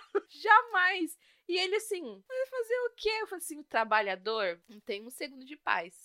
Ele tem que enfrentar até monstro para fazer o serviço de entrega dele, entendeu? Até o sobrenatural, ele, ele vai lá, ó, e enfrenta para fazer o trabalho dele. É impressionante. Gente, o dia que ele me contou isso, e a gente mora num. A gente estudava, estuda num lugar bizarro, assim, que é meio afastado das coisas. Ele foi contando isso e eu fui ficando apavorada, assim. E ele foi contando com os olhos apavorados. Eu falei, caralho, mano, não por que, que você me contou esse negócio? Agora nunca mais vai sair da minha mente. E fazenda é um bagulho que é extra... Tipo, a luz do sol se pôs, já era, meu irmão. Não tem nenhuma luzinha, nenhum postinho que te guie. Você só vai ter lá na casa se tiver alguém morando. O re... Aí o resto que você se foda. E eu falei, gente. E ele foi correndo, pulando. Aí ele chegava na outra porteira, pulava a outra porteira e assim foi. Eu falei, puta que pariu. Na primeira porteira eu tinha dado meia volta. Mas é isso. eu fico espantada com esse negócio de, de monstro, porque eu, eu tenho. O meu sogro uma vez também falou que viu. Ele fala que, que parecia um, um lobo gigante correndo do lado do carro dele, assim numa viagem que ele teve. Ele viajava muito pro interior de, no interior de Minas e ele fala que um dia ele tava voltando para casa e ele olhou pro lado e na parte que era mato assim, ele ele avistou um animal gigantesco correndo na mesma velocidade do carro. Eu falei: "Nunca vou dirigir numa rodovia à noite. Nunca, nunca." Vocês estão até sem voz. Fala aí, Fabrícia. Eu ia falar que o, seu amigo indo atrás para querer saber o que, que é, é, o, é a típica pessoa do filme de terror. Gente, ir atrás para quê? Ir atrás para o quê? Não, jamais. Eu não tenho coragem, não. Primeiro que tá errado de fazer entrega na fazenda à noite. Já começou totalmente errado aí. Só de sair do caminhão e pular o muro. Mano, para. Já começou. Já começou errado aí. A história dele já é um roteiro de filme de terror, Sim. gente. Sim. Já é um roteiro. Cara, é que nem a Fabrícia. Ó, a Fabrícia falou da irmã dela, que ah, tem que fazer contato pra ver se é amigo, pra ajudar a transcender. Deixa ele quieto. Deixa ele quieto. Deixa, Deixa. deixa, lá. E até porque a gente, é, que nem a, a, a irmã da Fá falou, você não é um superpoder, né? Você não vai virar uma super heroína do sobrenatural. Então, se você abre essa porta, você vai ter Sim. que lidar com o bem e com o mal. E se você Sim, não tá exatamente. disposta, se você não tem saúde pra isso, não vai ser boa coisa. Tá, ela que tá correta. Ela que tá correta. Eu que sou a louca de.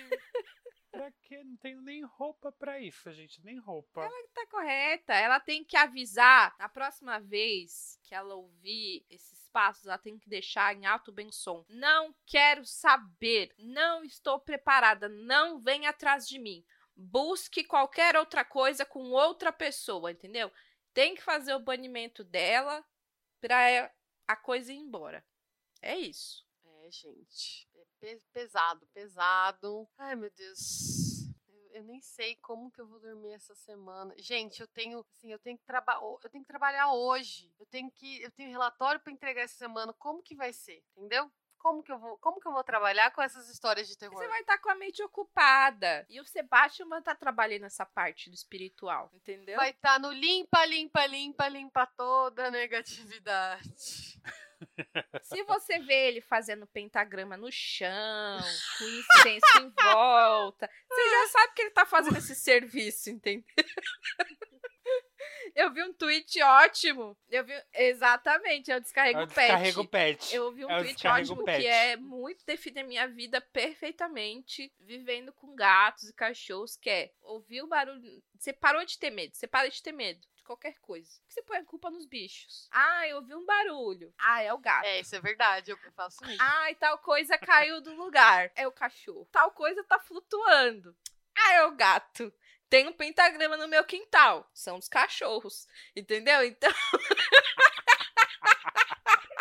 Era pra mim, os meus animais, eles são uma desculpa pra qualquer coisa. Qualquer coisa.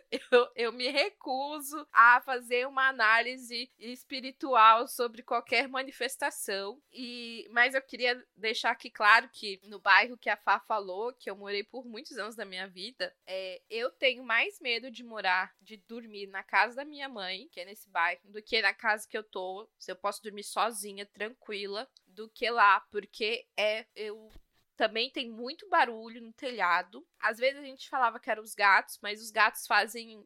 Geralmente eles vão miar alguma coisa, ou eles vão tão pulando, você ouve o barulho dele pulando, mas às vezes é só um barulho que você não sabe identificar exatamente o que é. Parecem pessoas nas telhas e é assustador. Às vezes você ouve como se, a- se o portão tivesse sendo aberto, mesmo ele estando trancado.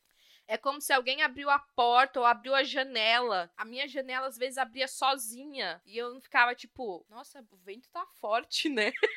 Porra, o vento abriu a janela de correr, gente. Ó, ó as ideias. Então, assim, eu até hoje tenho mais medo de, dormi- de dormir lá sozinha ou acompanhada, porque até eu gritar por socorro, eu não sei quem vai ouvir, do que aqui no interior, longe de tudo. Nossa, amiga, e sabe o que é engraçado? Tudo que você, tudo que você falou era exatamente o que acontecia lá. Ouvi barulho nas telhas, parecia que alguém tava abrindo a porta e tudo mais. Então a gente tem que, a gente tem que fazer uma análise histórica desse bairro pra ver o que, que não aconteceu ali. E aí, era exatamente isso que eu ia falar agora. É engraçado que quando essas coisas acontecem, sempre tem as lendas urbanas, né? Tem, sempre tem aquela lenda do que aconteceu e tal. E eu já ouvi, eu não lembro quem que me falou, mas eu já ouvi que aquele, aquele bairro, aquele lugar, era meio que um lugar pra desovar corpo, assim. Já ouvi falar, não sei quem que me contou isso. Faz sentido, faz sentido. Mas já ouvi falar isso desse bairro, entendeu? Então é pesado, pesado. Faz sentido, porque até hoje na periferia, os lugares que são mais com é, fechados, terreno baldio, Sim. é lugar de desovar ovo. Essa é a verdade. A vida do periférico na comunidade é essa. É, desovar ovo não, desovar corpo, gente. Desovar ovo é ótimo, né? Como que eu vou desovar um ovo? Desovando. Vai, você pega a casquinha do ovo cozido e desova. Vai, vamos lá. É, a gente já falou sobre vários espectros e várias formas de coisas sobrenaturais. Eu acho que tá chegando no momento da gente falar de umas coisas que, assim, é, entra em um dos meus medos também, né? Porque minha mãe sempre falou que a gente tem que ter medo dos vivos e não dos mortos. É, eu vou contar uma história agora que foi uma coisa que eu li mesmo. Eu vou, vou fugir um pouco dessa questão das histórias pessoais, mas é uma coisa muito louca de se pensar. Uma história de uma menina que foi viver na Inglaterra e nisso o padrão de casas de lá é meio estranho e meio que o, o lugar que ficava o quarto dela era meio que em cima de um patamar. E aí ela foi, foi para estudar, trabalhar lá e tudo mais. E, e um dia, um amigo dela da, da faculdade pediu pra ela receber um hóspede na casa dela, que era um cara que eu acho que era francês, era alguma coisa assim. E aí ela ficou meio assim de receber o cara que não conhecia e tal, mas o amigo falou que era tranquilo porque não conseguia receber o cara na casa dele e ela tinha espaço. E aí ela veio, recebeu o cara. O cara, assim, no primeiro minuto ele era meio estranho e tal. Mas aí eles foram se conhecendo e as coisas foram ficando mais tranquilas entre eles. E aí, coisa da segunda, terceira noite que ele dormiu lá, ele pegava o colchãozinho dele e colocava do lado da cama dela. E um dia ela tava lá dormindo, eles estavam dormindo e tudo mais, e do nada ele cutucou ela. E aí ele virou pra ela e falou assim: Cara, eu tô com fome. É, vamos preparar alguma coisa para comer? Ela achou mega estranho, né? Ela já tava meio assim de receber o cara, e do nada o cara acorda ela de madrugada pra falar que tá com fome, que quer preparar alguma coisa. E ela não entendeu, ela tava meio dormindo e tal. E ela, ah, pode ser depois, amanhã cedinho a gente acorda, toma um café. E ele, então, eu acho melhor a gente comer. E aí ele começa a ficar meio aflito, assim, né? E ela, até uma hora que ela falou: Não, tá bom, vamos lá, vamos, vamos comer, né? Tipo, mega estranho. Ela foi até a cozinha com ele e tal, e aí começou a falar as coisas que tinha para comer, o que, que daria para preparar, e ele falou assim: Eu acho melhor a gente comprar alguma coisa fora daqui. E, cara, ela sem entender, tipo, ela tava dormindo, o cara acorda ela no meio da noite para falar esse negócio. E o cara começou a ficar muito insistente porque ele queria que eles saíssem da casa. Depois de muita relutância, a menina foi, trocou de roupa tal e saiu. Cara, na hora que eles pisaram o pé na rua, é, ele falou: tranca a casa. Aí ela trancou, eles chamaram pra polícia. E basicamente o que aconteceu foi: o cara tava dormindo no chão do lado da cama dela e ele viu uma cabeça embaixo da cama dela. Na cabeça. E aí, quando a polícia foi entrar na casa, o que que tinha? Tinha meio que um, um, um sótão, no sótão, né, que é essa, esse, esse quarto que era elevado, tinha um cara lá dentro, que ele morava, tipo, num buraco embaixo da cama. E, tipo, um cara loucaço, que ele, tipo, ela tava lá um tempo e o cara só ficava observando ela. Tanto é que ela, ela, ela entendeu que algumas coisas estranhas aconteciam quando ela saía de casa. E o cara tava planejando matar a menina. Então, assim, se o cara não vai pra casa dela e vê o cara de noite, tipo assim, o que que aconteceu com essa menina? Então, imagina a cabeça dessa menina de entender que ela tava morando num lugar que tinha um cara morando embaixo da cama dela e tava querendo matá-la. Olha que louco. Gente, mas é horrível essa história. Eu lembro de ver lá no Twitter há um tempo.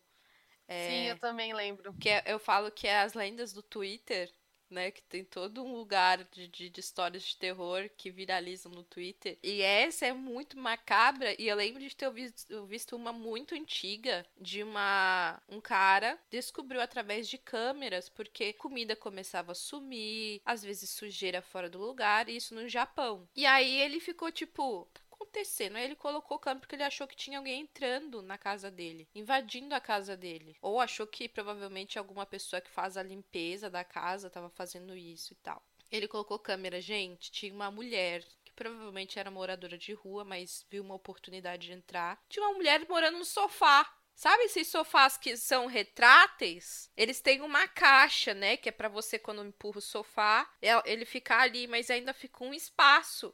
Ela entrava nesse espaço quando ele chegava em casa. E aí, quando ele saía, ela empurrava o sofá pra frente e saía. E aí ela vivia a vida dela. Você tava no sofá, comia comida, não sei o que, não sei o que mais lá. Que pensou o terror de saber que você está na sua casa, mas tem outra pessoa lá e você não sabia. É, essa história me impactou muito. Se tem uma coisa que eu tenho real muito medo, é de tipo, você tá no conforto do seu lar e alguém adentrar o seu espaço para te fazer mal. Então, isso Sim. vai de frente com, tipo, um dos maiores medos que eu tenho, assim. É o seu lugar seguro, né? Sabe?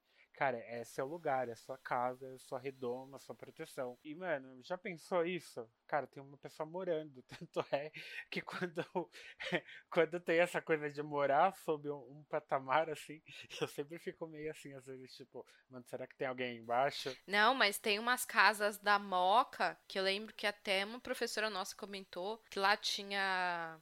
Como era, tem esses declives e eles não conseguiam fazer os aterramentos por causa de tecnologia da época e tal. Eles geralmente faziam esses sótãozinhos, né? Só que eles não. Você não tinha entrada pros sótãos. Pro sótão não, pro porão da casa. Então o que, que eles faziam? Eles criavam. Eles davam, colocavam mais cerquinhas, né? Tipo, umas gradezinhas, porque aí se viesse água, a água invadia e saía depois. E aí você passa nessas casas com uns bagulho alto, às vezes do meu tamanho, assim, com umas grades embaixo, que você olha e você fala, cabe uma pessoa aí, dá pra uma pessoa morar. Então, é, é o que eu tô falando, da, da, casa, das casas que eu, das casas que tem aqui na vila que eu moro, são todas desse jeito. E na antiga casa, antes de vir morar nessa, a casa realmente tinha a elevação e tinha a gradezinha com ferro. A grade? É horrível, é. porque eu sempre fiquei com a sensação de que um dia eu vou olhar olhar pra grade vai ter alguém ali. Ah, pra mim tem gente morta lá, certeza. Se tem uma coisa que tem ali é. A gente mora num país que foi baseado no genocídio, então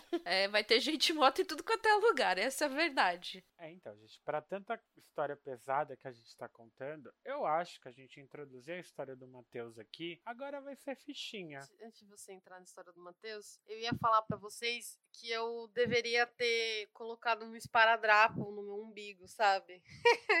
ah, para proteger o plexo solar. Para proteger, gente, porque eu tô assim, eu tô, eu tô me sentindo pesada agora, entendeu? Não sei se é os efeitos dos meus remedinhos ou se é esse tanto de história que eu tô assim, ai meu Deus do céu. Mas tá sendo divertido. Ai, gente, mas não sou uma pessoa espírita, né? Então, na verdade, nem acredito também que existe um mal absoluto que nos ronda, mas eu acredito nas pessoas, né? Eu acredito que a crença das pessoas torna tudo real, né? Então, se uma pessoa me diz, outra pessoa me diz, então é porque aquilo é real. Só que a minha, eu acreditar ou não acreditar, não vai mudar isso. É um, é um, é um fato, é uma vivência. Então, tem momentos bons. Eu acho que o sobrenatural também tem esse, essa, essa coisa de você, às vezes, entrar em contato com uma pessoa que você perdeu, de você receber um aviso aviso, é, por sonho de alguém que você queria, de se despedir. Então, existe esse outro lado aí também, que é bom, né? Reconfortante de você, ah, não morri, não morreu e acabou, né? Ou não tem só o mal em volta, existem forças benevolentes ao seu redor. Nossa, você tocou num ponto que eu tinha completamente me esquecido e você me fez lembrar. Teve duas pessoas assim que já faleceram faz um tempo, mas duas pessoas distintas que faleceram, né, que eu conhecia, que eu era próxima. É, e eu sonhei, assim, no dia em que a pessoa faleceu, antes, né, da, da pessoa falecer, eu sonhei com a pessoa. É, duas pessoas distintas, dois momentos distintos, mas quando eu era mais, um pouco mais nova, né, quando eu era adolescente e tal, que foi um tio meu é, e um pai de um tio meu. E eu lembro que eu, eu sonhei com eles é, no dia em que eles faleceram, assim, eu tive essa, é, o, o, meu tio, por exemplo, eu lembro que ele que ele vinha falar comigo e ele tava meio que brilhante, assim, ele tava, tipo, reluzindo, sabe? E ele tava conversando comigo, assim, muito tranquilo. Então eu acho que foi o único, única ação, assim, mais sobrenatural que talvez eu tenha, né, tenha vivido, assim, de alguma forma. Mas aí você comentou e eu, tipo, caraca, nossa, eu tive lembro de, de ter. Eu tenho muita coisa com sonho, assim. Eu acho que se eu tenho alguma coisa é muito relacionada aos sonhos, muito mesmo. É, a minha, a minha família tem muito isso, assim, de ter esses avisos em sonho, assim, essas. Sim. Essas percepções. Sim. De pessoas que vão e que vêm no sonho. Eu tenho isso também. Eu tenho. Eu, a minha mãe, na semana que a minha avó materna morreu, ela teve um sonho com ela. E eu lembro que ela comentou no dia seguinte com a gente. E a gente, até então, a avó tava, tava tudo bem. A avó tá bem. E ela comentou que ela sonhou que tava no hospital procurando a minha avó, porque ela achou que a avó tava morrendo. E ela tava desesperada no hospital. E ela não a encontrava. E aí ela acordou em casa, né? Tipo, acordou do sonho. E ela sentiu o cheiro de cigarro, porque minha avó fumava, né? E ela sentiu o cheiro da casa da minha avó, o cheiro da minha avó no quarto dela. E aí ela ficou com aquilo, sabe? Porque é, a, gente, a gente esquece muito desse sentido, né? O olfato, né? Mas ele, ele é muito importante e ele mexe muito com a questão da memória. O olfato é muito ligado à memória. Então, você, ela ter sonhado com a minha avó e associado automaticamente com o cheiro que a avó tinha por causa do cigarro, né? E ela sentiu aquela angústia de, de. Porque todo mundo que sonha com a mãe morrendo fica angustiado, né? E aí, nessa semana, infelizmente, a minha avó faleceu. Ela teve um ataque cardíaco fulminante e ela faleceu. É... E ela falou que foi uma cena muito parecida, porque ela chegou no hospital procurando a minha avó e as pessoas não tinham informação sobre a minha avó. Não, não queriam, não, não falavam onde ela estava e se ela estava viva ou se ela estava morta. E ela falou que presenciou esse momento de, de perda duas vezes, no sonho e na realidade, né? Então foi quase como um aviso, assim. E ela lembra que ela, ela fala até hoje que nessa semana elas conversaram muito, porque no dia que ela sonhou, ela ligou pra minha avó e a minha avó estava muito preocupada e a minha mãe falou para ela que ela não tinha, não tinha que ser preocupação dela, que as pessoas tinham que começar a andar sozinhas e tal. E aí eu fiquei pensando, talvez a minha avó precisasse saber de que se ela tivesse que partir, não teria nada que prendesse ela aqui, sabe? Ela podia partir em paz, assim. E ela se foi. E é isso. Mas assim, eu tenho outro que é que um vizinho nosso que a gente tinha bastante carinho, faleceu recentemente por causa do Covid a gente não ninguém podia visitá-lo, ele ficou sozinho, né? E eu acho que isso mexeu muito com qualquer um que teve entes queridos internados, porque você não teve esse processo da despedida, né? A pessoa entrou no hospital, ficou só e faleceu, e você fica com aquela sensação de que você podia estar do lado daquela pessoa e você não esteve. E aí esse vizinho foi internado, faleceu, e eu não sabia que ele tinha falecido. E eu sonhei com ele. Eu sonhei que eu chegava ca na casa da minha mãe, porque geralmente quando eu tava chegando de em São Paulo, eu via via ele no portão e tal. Ou eu ia no mercado, via ele no portão. E aí eu olhava para ele e falava: Poxa, seu Luiz, você tá vi... Você tá bem, cara. Você saiu do hospital. E aí ele falava: Nossa, tô muito bem, graças a Deus, tá tudo tranquilo e tal. E eu falei: Caramba, que bom, hein? Que bom que você tá de volta. E aí eu entrava dentro de casa, né? No sonho e vida que segue. O sonho, o sonho seguiu. E aí no dia seguinte eu liguei pra minha mãe e falei: Mãe, você tem notícia do seu Luiz? A ela: Ele faleceu faz dois, três dias atrás. Aí eu fiquei, gente, mas eu sonhei que ele saia do hospital, ele tava super bem. Ele falou que ele tava bem quando eu perguntei para ele. Aí eu fiquei pensando, no final das contas, ele realmente saiu do hospital. Ele realmente saiu do hospital. E ele tava bem, porque eu acredito que ele tava bem. Mas não no nosso plano, né? Gente não de carne e osso. É, a gente tem muito isso. Às vezes eu sonho com as minhas avós. É, recentemente eu sonhei com elas. E eu sonhei com elas numa semana que eu participei de um curso onde a gente falava justamente sobre as nossas raízes, sobre as nossas ancestralidades. E aí eu lembrei que eu tinha sonhado na mesma semana com essas duas mulheres importantes aí, que são as minha, a minha avó materna e minha avó paterna. E aí elas se fizeram presente nesse curso e tal tal. E falar o nome delas foi bem emocionante, assim. Sou neta de Dona Glória, neta de Dona Doca. E eu lembro delas, delas aparecendo no meu sonho, porque elas eram amigas, assim, sabe? Apesar de todo o background das duas serem muito diferentes, elas eram amigas. E aí, aí eu lembro que eu acordei, assim, nesse desse sonho, e eu falei assim, nossa, elas, elas devem sentar de vez em quando para conversar, assim, quando dá tempo, sabe?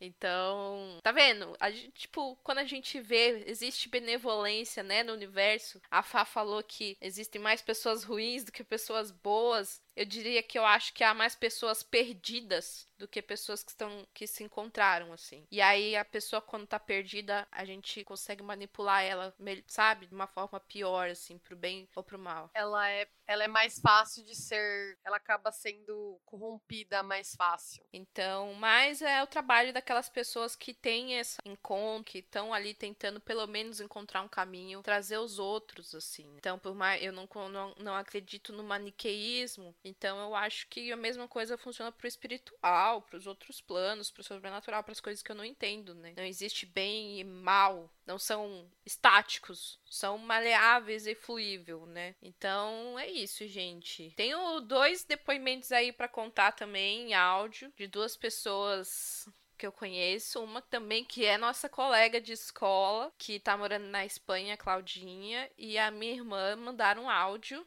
para contar aí seus dois momentos sobrenaturais. Eu não ouvi o áudio, gente. Eu vou ouvir com vocês. Eu vou ouvir com vocês. Eu não vi o que a Claudinha me mandou, porque ela mandou quase agora. Então, porque eu falei, gente, me mandem histórias de terror. E aí as pessoas, ah, não tem. Aí eu falei, gente, pode ser histórias de você sonhou com alguém que você perdeu, sabe? Que entrou em contato com você de alguma maneira. Que eu, eu sempre acredito, eu sou cristã, com aspas, voadoras, né? Coelhinhos voadores. Eu acredito muito que, que essa força, né, do, de Deus, do Espírito Santo de Deus, tá aí para nos confortar. Então, às vezes, um sonho serve como esse consolo, como esse conforto, né? Então, eu falei, gente, para mim isso é uma história de sobrenatural bonita, que me emociona. E aí ela falou: ah, eu acho que dessa história eu tenho.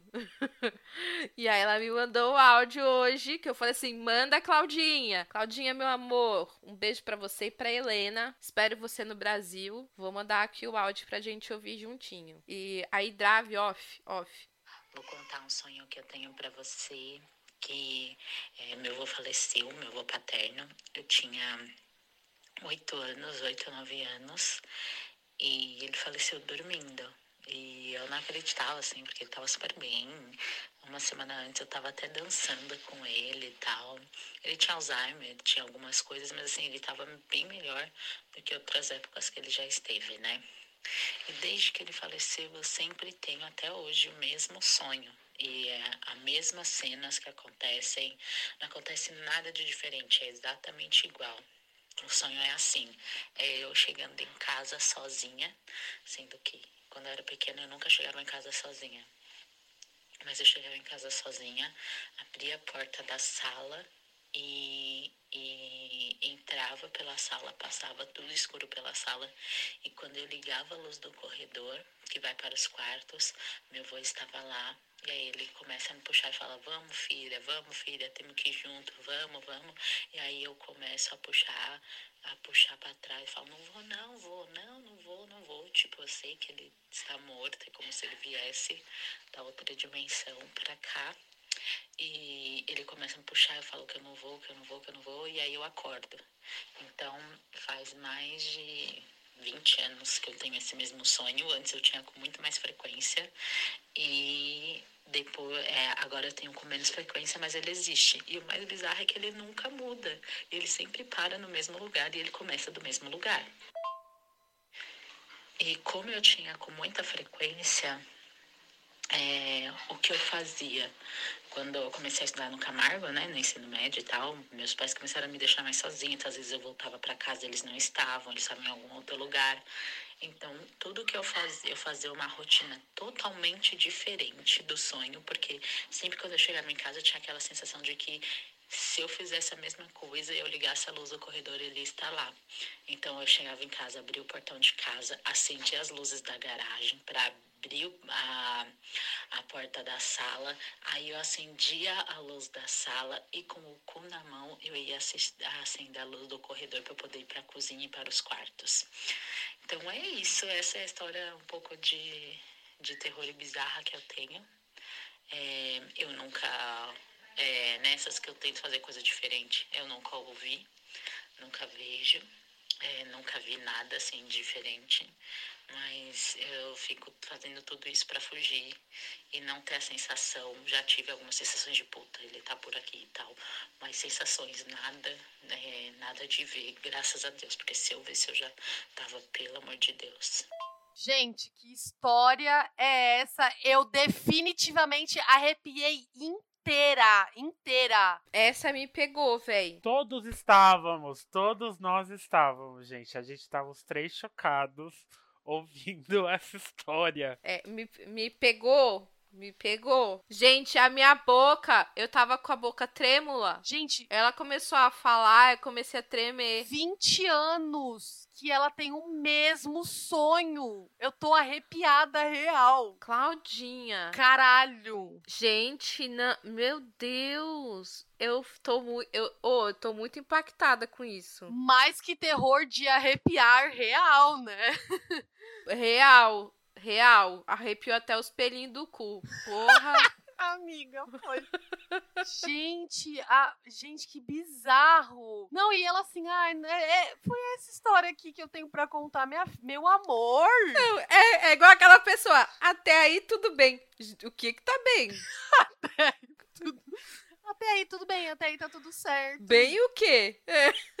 Gente, Claudinha Guerreira, 20 anos aí, batalhando no mundo dos sonhos, sua guerra interna. E o pior é que agora os sonhos estão ficando mais frequentes. Gente, Você é louco, bicho. eu fiquei um pouco.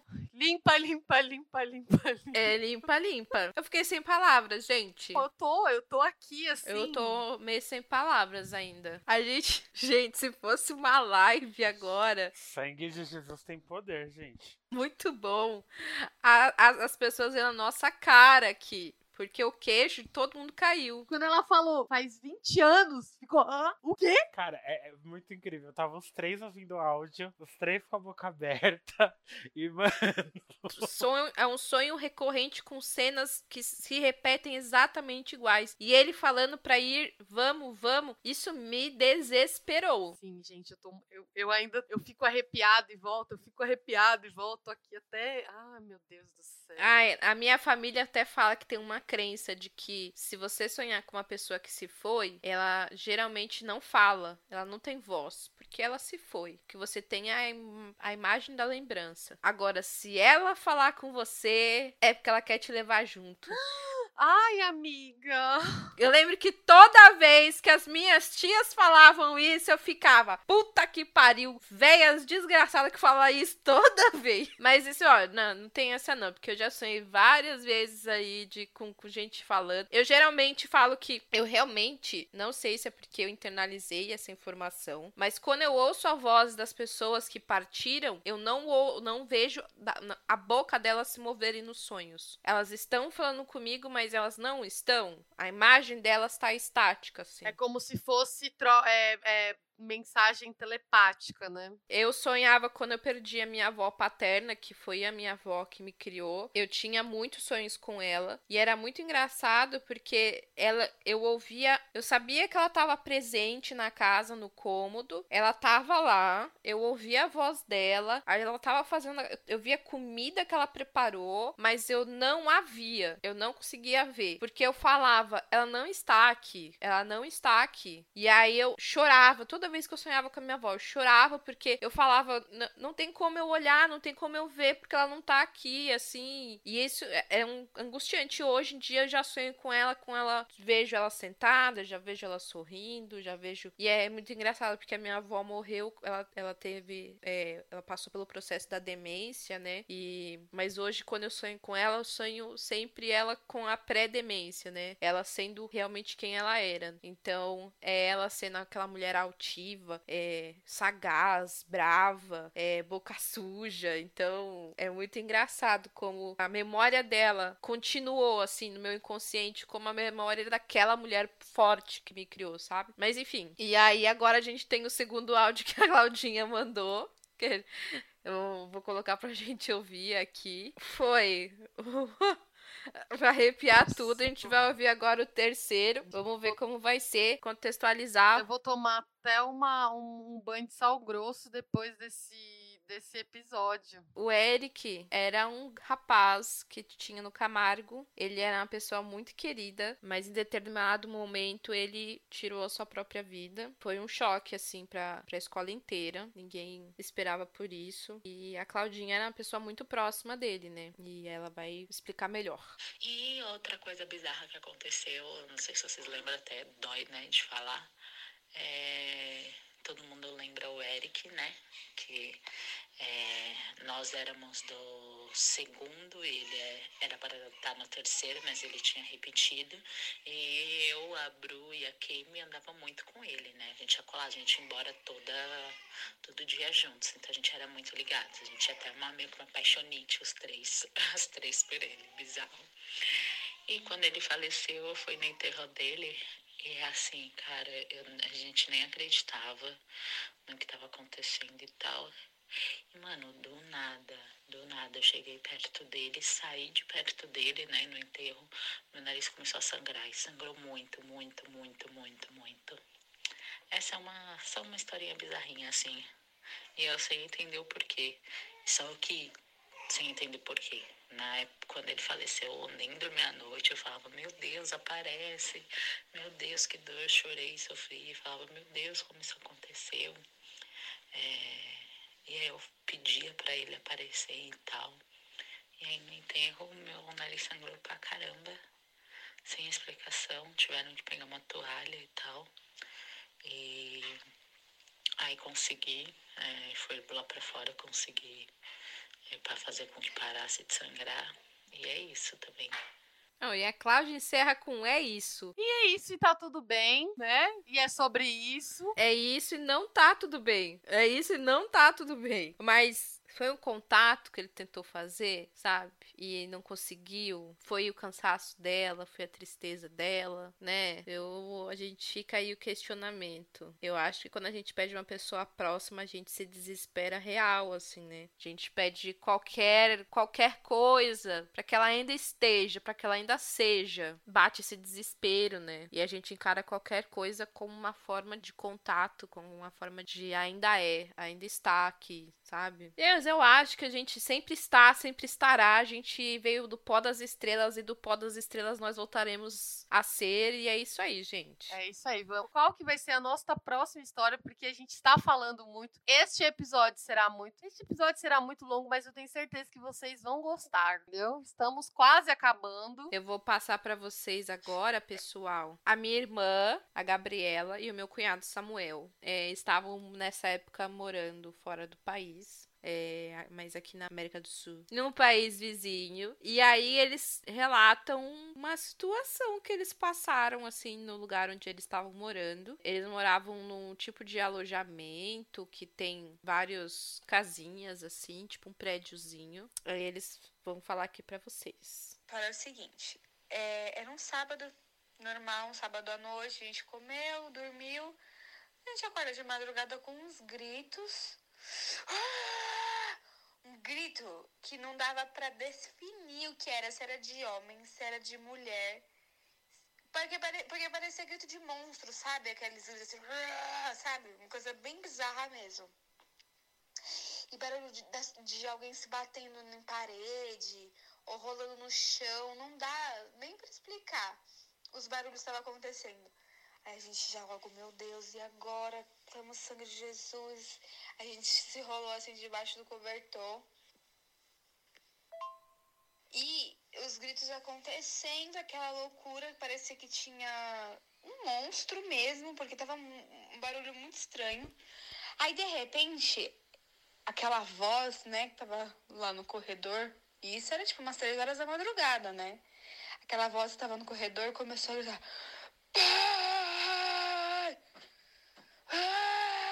Aí eu falei assim, eu e Samuel, a gente chegou a uma conclusão a gente tava tentando, criando várias teorias, né?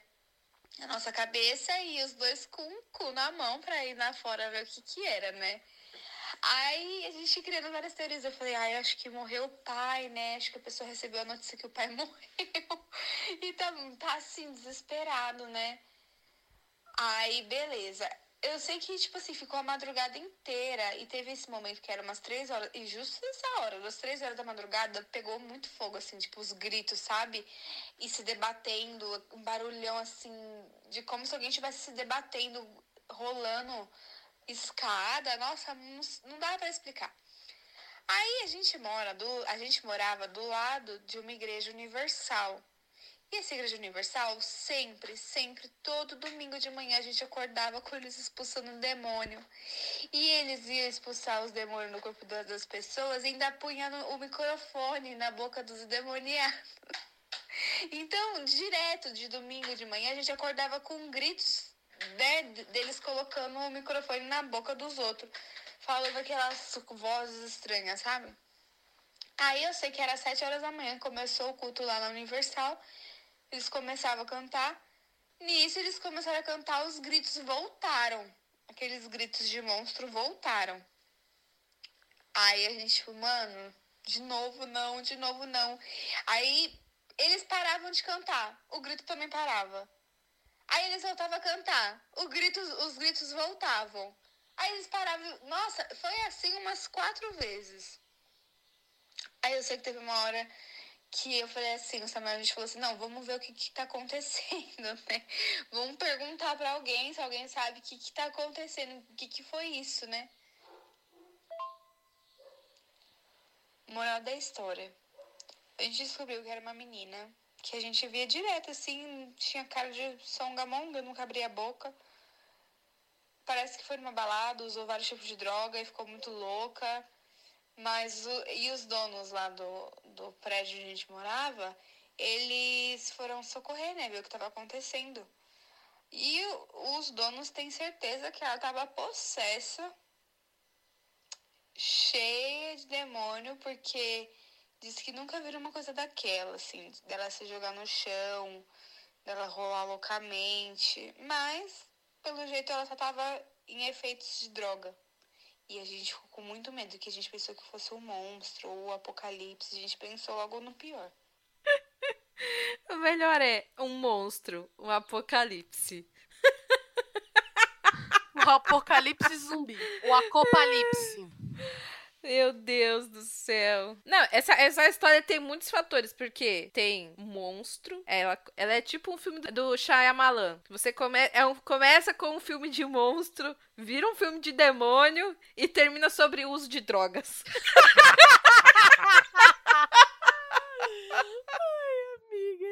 isso mesmo. Não, mas eu, eu, eu, até que gostei da historinha dela, porque eu fiquei um pouco mais tranquila depois de contatos de quarto grau. Eu tava precisando de uma história assim, mais tranquilinha, mais tipo. Mais tranques, né? Eu ia ficar apavorada se eu acordasse com esses gritos. Olha que louco a gente fez um episódio hoje muito completo, né? Porque a gente conseguiu falar de vários nichos. Assim, todos, todos, absolutamente. Até de gente que faz maldade, coisa ruim. A gente conseguiu. É isso, gente. Não, gente, a gente já falou de tanta coisa pior. O que, que é essa história do Matheus comparado a tudo que a gente já viveu aqui hoje? É por isso que tem 57 horas de episódio. é isso aí. É sobre é isso. É sobre isso. E tá tudo bem. E tá tudo errado. tá tudo errado, tá tudo errado. Bom, eu acho que. E aí, Antônio? É, é agora? O mais legal é que a gente vai ter que reouvir o episódio para ver se ele ficou bom, né? Então, assim, é um tormento duas vezes, né? Então. Isso é verdade, Não. isso é verdade. Mas o problema da história do Matheus é que quando eu, toda, eu já escutei ela várias vezes. A gente fala a história do Matheus, né? Porque não foi o Matheus que contou pra gente. Matheus é um grandíssimo amigo nosso, gente. Faz parte do grupinho. Ele faz parte. Eu já ouvi essa história várias vezes e toda vez que eu escuto essa história, eu não durmo assim direito por alguns dias. Então, assim, amigo, imagina, eu contando história aqui, ouvindo história do filme de contatos de quarto grau, e aí vem, para finalizar, vem essa história. Assim, eu acho que eu vou ficar um mês inteiro sem dormir, entendeu? Vamos lá, então vamos enfrentar isso junto, gente. Porque, tipo, a galera tá chegou. A galera chegou até o final Ai, é verdade. Nossa. Porque a gente tá tem que escutar, né, gente? Tem que, né? Gente, eu quero muito ouvir esse episódio. Muito. Porque eu amo ouvir história de terror. Eu amo. Então vai ser assim, eu, eu espero que seja um dos favoritos aí. Porque, cara, topíssimo, meu. Tá topíssimo. Tô passando mal. Ó, tá vendo? É, gente, é isso que eu tô. A gente fez tanto alarde por causa de uma história boba que eu vou contar em dois minutos. E aí, tipo assim, mano, galera, vocês esperaram até aqui pra ouvir a porcaria da história e ela é boba. É isso que a gente falou do Antônio. O Antônio, ele insiste até o final da sua vida, entendeu? Ele tá insistindo aqui desde a hora em que a gente se conectou. Eu, eu até dei uma lida nela de novo agora, né? Pra mais uma vez essa é uma dessas histórias que todo mundo na internet já contou. Foi um amigo nosso que contou como as meninas disseram. E basicamente é uma história de uma menina que ela vive numa num lugar distante, né, que nem a gente comentou aqui, com os pais dela, far far away. É, e ela mora com os pais e os pais dela têm que trabalhar durante a noite porque eles não conseguem fazer turno de dia e tudo mais, então tem um período da noite da menina que ela fica completamente sozinha dentro dessa casa muito, muito distante no meio do nada. Já, já vi essa história diferente. Matheus já, Matheus já me contou ela diferente. E eu, e eu quero introduzir o ambiente que foi, gente. Eu vou foi assim, nós adolescentes. Você fica pensando aqui, você assiste Sex Education, Elite, Entendeu? Essas porra aí, você acha que rola o que na escola? Sexo? Não. Você acha que na, na sala do Grêmio vai rolar um bunda lelê? Uma suruba? Não vai. Como sempre. Não vai. Sabe o que vai acontecer?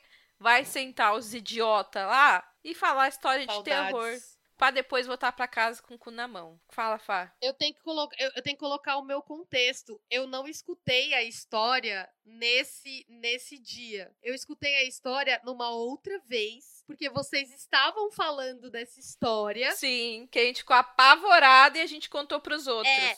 E aí, aí eu falei, não, e eu acho que o Matheus estava junto também quando ele contou, porque eu lembro dele contando. E aí, eu lembro que eu virei e falei assim, gente, eu não quero ouvir, eu não quero ouvir. Porque vocês estavam falando de história de terror. Foram lá e contaram uma história de terror. Então eu não, eu não ouvi a história na sala do Grêmio. Eu ouvi num outro momento, porque vocês estavam falando desse dia. Então, no fim das contas, o Matheus, ele é a, a grande contadora de histórias, né? A babaiaga aí pra, contando a história de terror pra gente. E aí ele contou essa história e eu lembro que era um dia que a gente apagou as luzes do Grêmio porque tava muito quente e tava cheio de siriri lá fora, aquele bichinho de luz assim. Aí a gente, ah, vamos apagar porque aí o siriri não entra e a gente fica aqui de boa. E a gente sentou, eu lembro que teve bolo, foi um dia que teve um, algum aniversário lá. E aí a gente ficou lá e ele contando, aí ele começou a contar a história de um homem que estava de férias com o seu cachorro e foi para uma casa distante da cidade. E aí era uma casa nas montanhas, colinas e ele tava lá, só que ele ouviu no rádio que houve uma a fuga de um manicômio. Eu tô adorando essa história. Eu tô adorando essa história porque assim, cada um tá contando de um jeito, né? Você tá vendo como que acontece as coisas? Porque a, a história que eu lembro era que era uma menina. Eu não lembro que a menina morava com os pais. Eu lembro que os pais tinham saído para viajar e ela ficou sozinha em casa. E aí teve essa história do manicômio.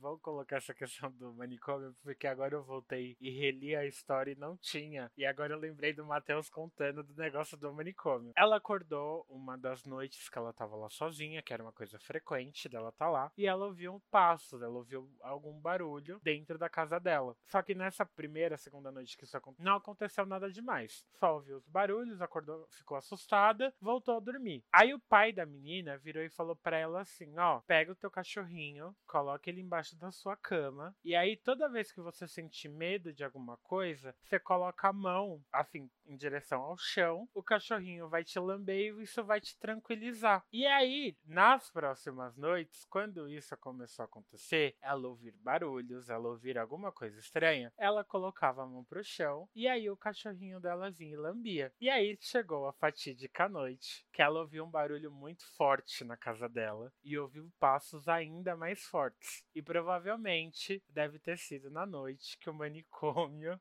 teve a fuga e tudo mais. E aí ela ficou muito assustada, muito aterrorizada. E aí ela foi e colocou é, a mãozinha dela, tipo, pra a mão dela, né, pra perto do chão. E o cachorrinho continuou lambendo. E aí ela começou a ouvir um barulho dentro do banheiro dela. E aí ela ficou ainda com mais medo, mas ainda tava lá com o cachorrinho lambendo. Só que ela teve um surto de coragem e foi em direção ao banheiro. Ô Dani, cadê o alívio cômico, amiga? Eu tô esperando aqui o alívio cômico. Eu tô passando mal.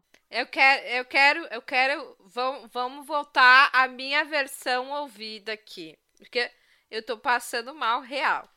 A versão que eu ouvi na sala do Grêmio, contado por Matheus, foi a seguinte. É, esse rapaz ouviu no rádio que houve uma fuga no manicômio que era relativamente perto, mas o que temer? Você está nas montanhas, você é um jovem rapaz com dinheiro para alugar uma casa, no, um Airbnb na montanha, não é mesmo? E aí ele foi, ele e o seu cão, que é o labrador com pelos, que eu esqueci o nome, Golden Retriever, que era o seu fiel companheiro para este lugar. Chegando lá, ele muitos dois muito acostumados a fazer esse tipo de viagem e tal. Os dois dormem no mesmo quarto sempre, e ele tá acostumado de quando ele ah, tá dormindo, ele dá uma olhadinha, o cachorro tá deitado do lado dele, passa a mão, o cachorro lambe a mãozinha dele como retribuição e tal. É uma, um, algo corriqueiro para os dois, tanto pro cachorro quanto pro dono. E aí, até agora, nós temos outro ponto em comum, que é o cachorro e a- esse contato de se dos dois, né? Do, do, do tutor e do cachorro ali, de ser de proteção e carinho. Bora pra próxima parte. Chega aí, Antônio, que eu tô passando mal. Da noite em que a E pessoa. aí chega no final da história, que a menininha, no caso, né, na versão que eu lembro, vai ao banheiro. Ela tem um surto de coragem e vai no banheiro. Quando ela acende a luz do banheiro, o cachorrinho dela tá degolado, presozinho assim no box do banheiro e todo ensanguentado. E aí quando ela olha em direção ao, ela olha em direção ao espelho, alguém escreveu: "Não é só o cachorrinho que pode lamber sua mão". E é isso, né? É isso. Eu vou falar, eu vou falar um negócio aqui. Eu, ho- hoje eu até que fiquei mais tranquila de ouvir a história. Viu? Ai. Viu? Não era nada demais. Não, agora eu quero terminar a minha história. A minha história é: nessa casa tem um, um- um lustre gigante no meio do hall, assim, de entrada. Um lustre de cristais, assim, super bonito. Você vê que a minha história é muito mais simples e contida, né? A dela tem até lustre. É rica.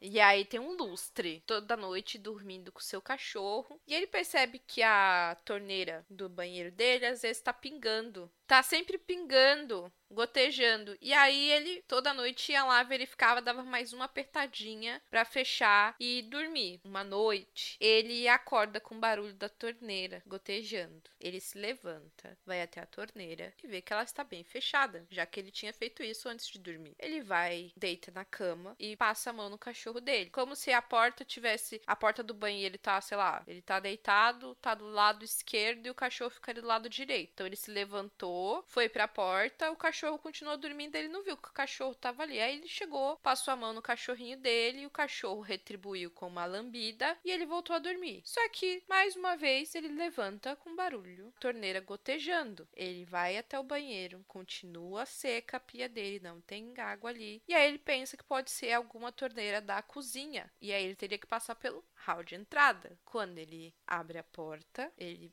vai pro hall de entrada e ele vê o cachorro dele de pendurado no lustre, completamente recortado em cima do lustre. E aí ele percebe que o barulho de gotejamento é o sangue do seu cachorro e que aquela ser que lambeu a mão dele não era o cachorro dele, era o assassino do bichinho dele. E é isso, gente. Essa é a história que eu lembro. Essa eu fiquei um pouco mais assustada, mas eu, mas eu lembro do, do escrito no espelho. Engraçado que a, minha, a, a história que eu lembro é um, pe- um pedacinho de um pouco das duas. Que eu lembro do, do gotejando, lembro do manicômio. É um pouco das É, duas, e né? eu lembro da, da, da parte da parte escrita. No fim, esse era um negócio que a galera contava como história real, que era mais uma lenda, tipo loira do banheiro, né? Todo mundo sabe. É isso que é essa a verdade, porque vi, todo mundo sabe dessa história do cachorro de um jeito ou outro, um pouquinho as diferenças ali, aqui e acolá, mas o importante é Vai lamber na mão.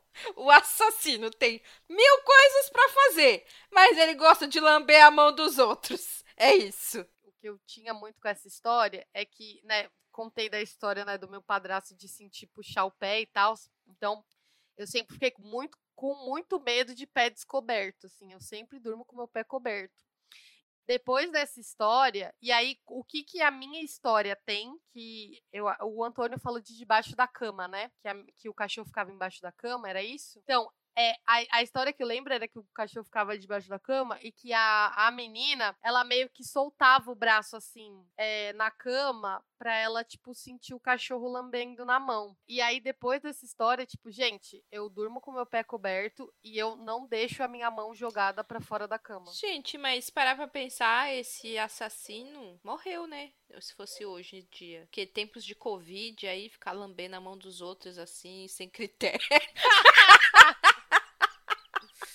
sem Chegou ali. critério ia acabar morrendo. Se não tem o que fazer, o cara ficar lambendo a mão dos outros, não sabe nem onde a mão passou, não tem nenhum álcool em gel, entendeu? Dá não. Sabe, não sabe nem onde colocou. Eu gostei da gente ter contado essa história por último, porque eu estou até um levemente aliviada de ter escutado ela de novo. Assim, eu fiquei com, com um pouco menos de medo. Viu, gente? Quanto alarde. Olha, próximo encontro pessoal que a gente, a gente vai fazer uma live, entendeu? A gente vai fazer a live da gente assistindo Contato Quarto Grau. Boa, pode ser. E aí as pessoas vão assistir junto com a gente, vão participar aí da live e ver as nossas reações. É isso. É isso aí, galera. Eu acho que vai ser um, um rolê mais cômico, né? Porque a gente vai tentar fazer, vai trazer. Agora o Antônio não vai ficar fazendo chill pra gente. Não, ele vai tomar uma tabacada se ele fizer isso hoje em dia. Hoje em dia a gente chama o, o cachorro pra lamber ele se ele fizer um negócio desse. É isso. É isso então, não é mesmo? É isso, gente. Que a gente encerrou muitas histórias, histórias emocionantes, histórias de sonhos, histórias lúdicas, espirituais de um monstro, de graça, é slasher. Temos aí, acabamos aí com a história slasher, né? Um clássico que te faz rir e chorar. É isso. Terror é sobre isso. As categorias são milhares e também é muito sobre pessoas, né? Sobre as nossas experiências com o sobrenatural, como a gente essa experiência humana de viver uns com os outros. E é isso aí, mano. Bora pro Halloween, Dia das Bruxas. Uhul! Que é um dia que eu adoro e que também é o dia do Saci, nosso querido maroto brasileiro, que tem uma origem que vem dos povos indígenas, que foi transmutada aí com a associação dos povos africanos que vieram pra cá escravizados, em situação de escravidão. E aí juntou com Halloween, virou essa grande bola aí, esse sincretismo que o brasileiro sabe fazer como ninguém. E tamo aí. É isso aí. Cada um vai vivenciando de uma forma. E tamo aí. E tamo aí, né? E tamo aí, né, galera? Então, é. Comprem doce pras crianças do bairro, viu? Faz favor. É verdade. Bom, como sempre, né? Siga lá a gente no Instagram. É, a gente vai. Nosso episódio acabou né, se estendendo um pouco. A gente trouxe muitas histórias. A nossa ideia era trazer dicas de filmes. A gente só trouxe contatos de quarto grau. Mas a gente vai fazer um, um esforcinho pra soltar um, um videozinho lá no, no Instagram pra vocês, falando de dicas nossas sobre filmes de terror. Então fica ligado. O Antônio vai. O Antônio vai postar as fotos dele. Eu acho que a gente deveria pedir pro Matheus mandar a história dele original pra gente também soltar lá no Instagram pra gente saber qual que é a história verdadeira. É, então o Antônio vai postar lá a, a foto da áurea dele e tudo mais. Então segue a gente lá que a gente a gente a, a gente a gente vai voltar, tá, galera? A gente tá tá voltando. Tem muito mais coisa, muito mais ideia aí pra vocês. E é isso aí. É isso aí, gente. Mais que amigues. Com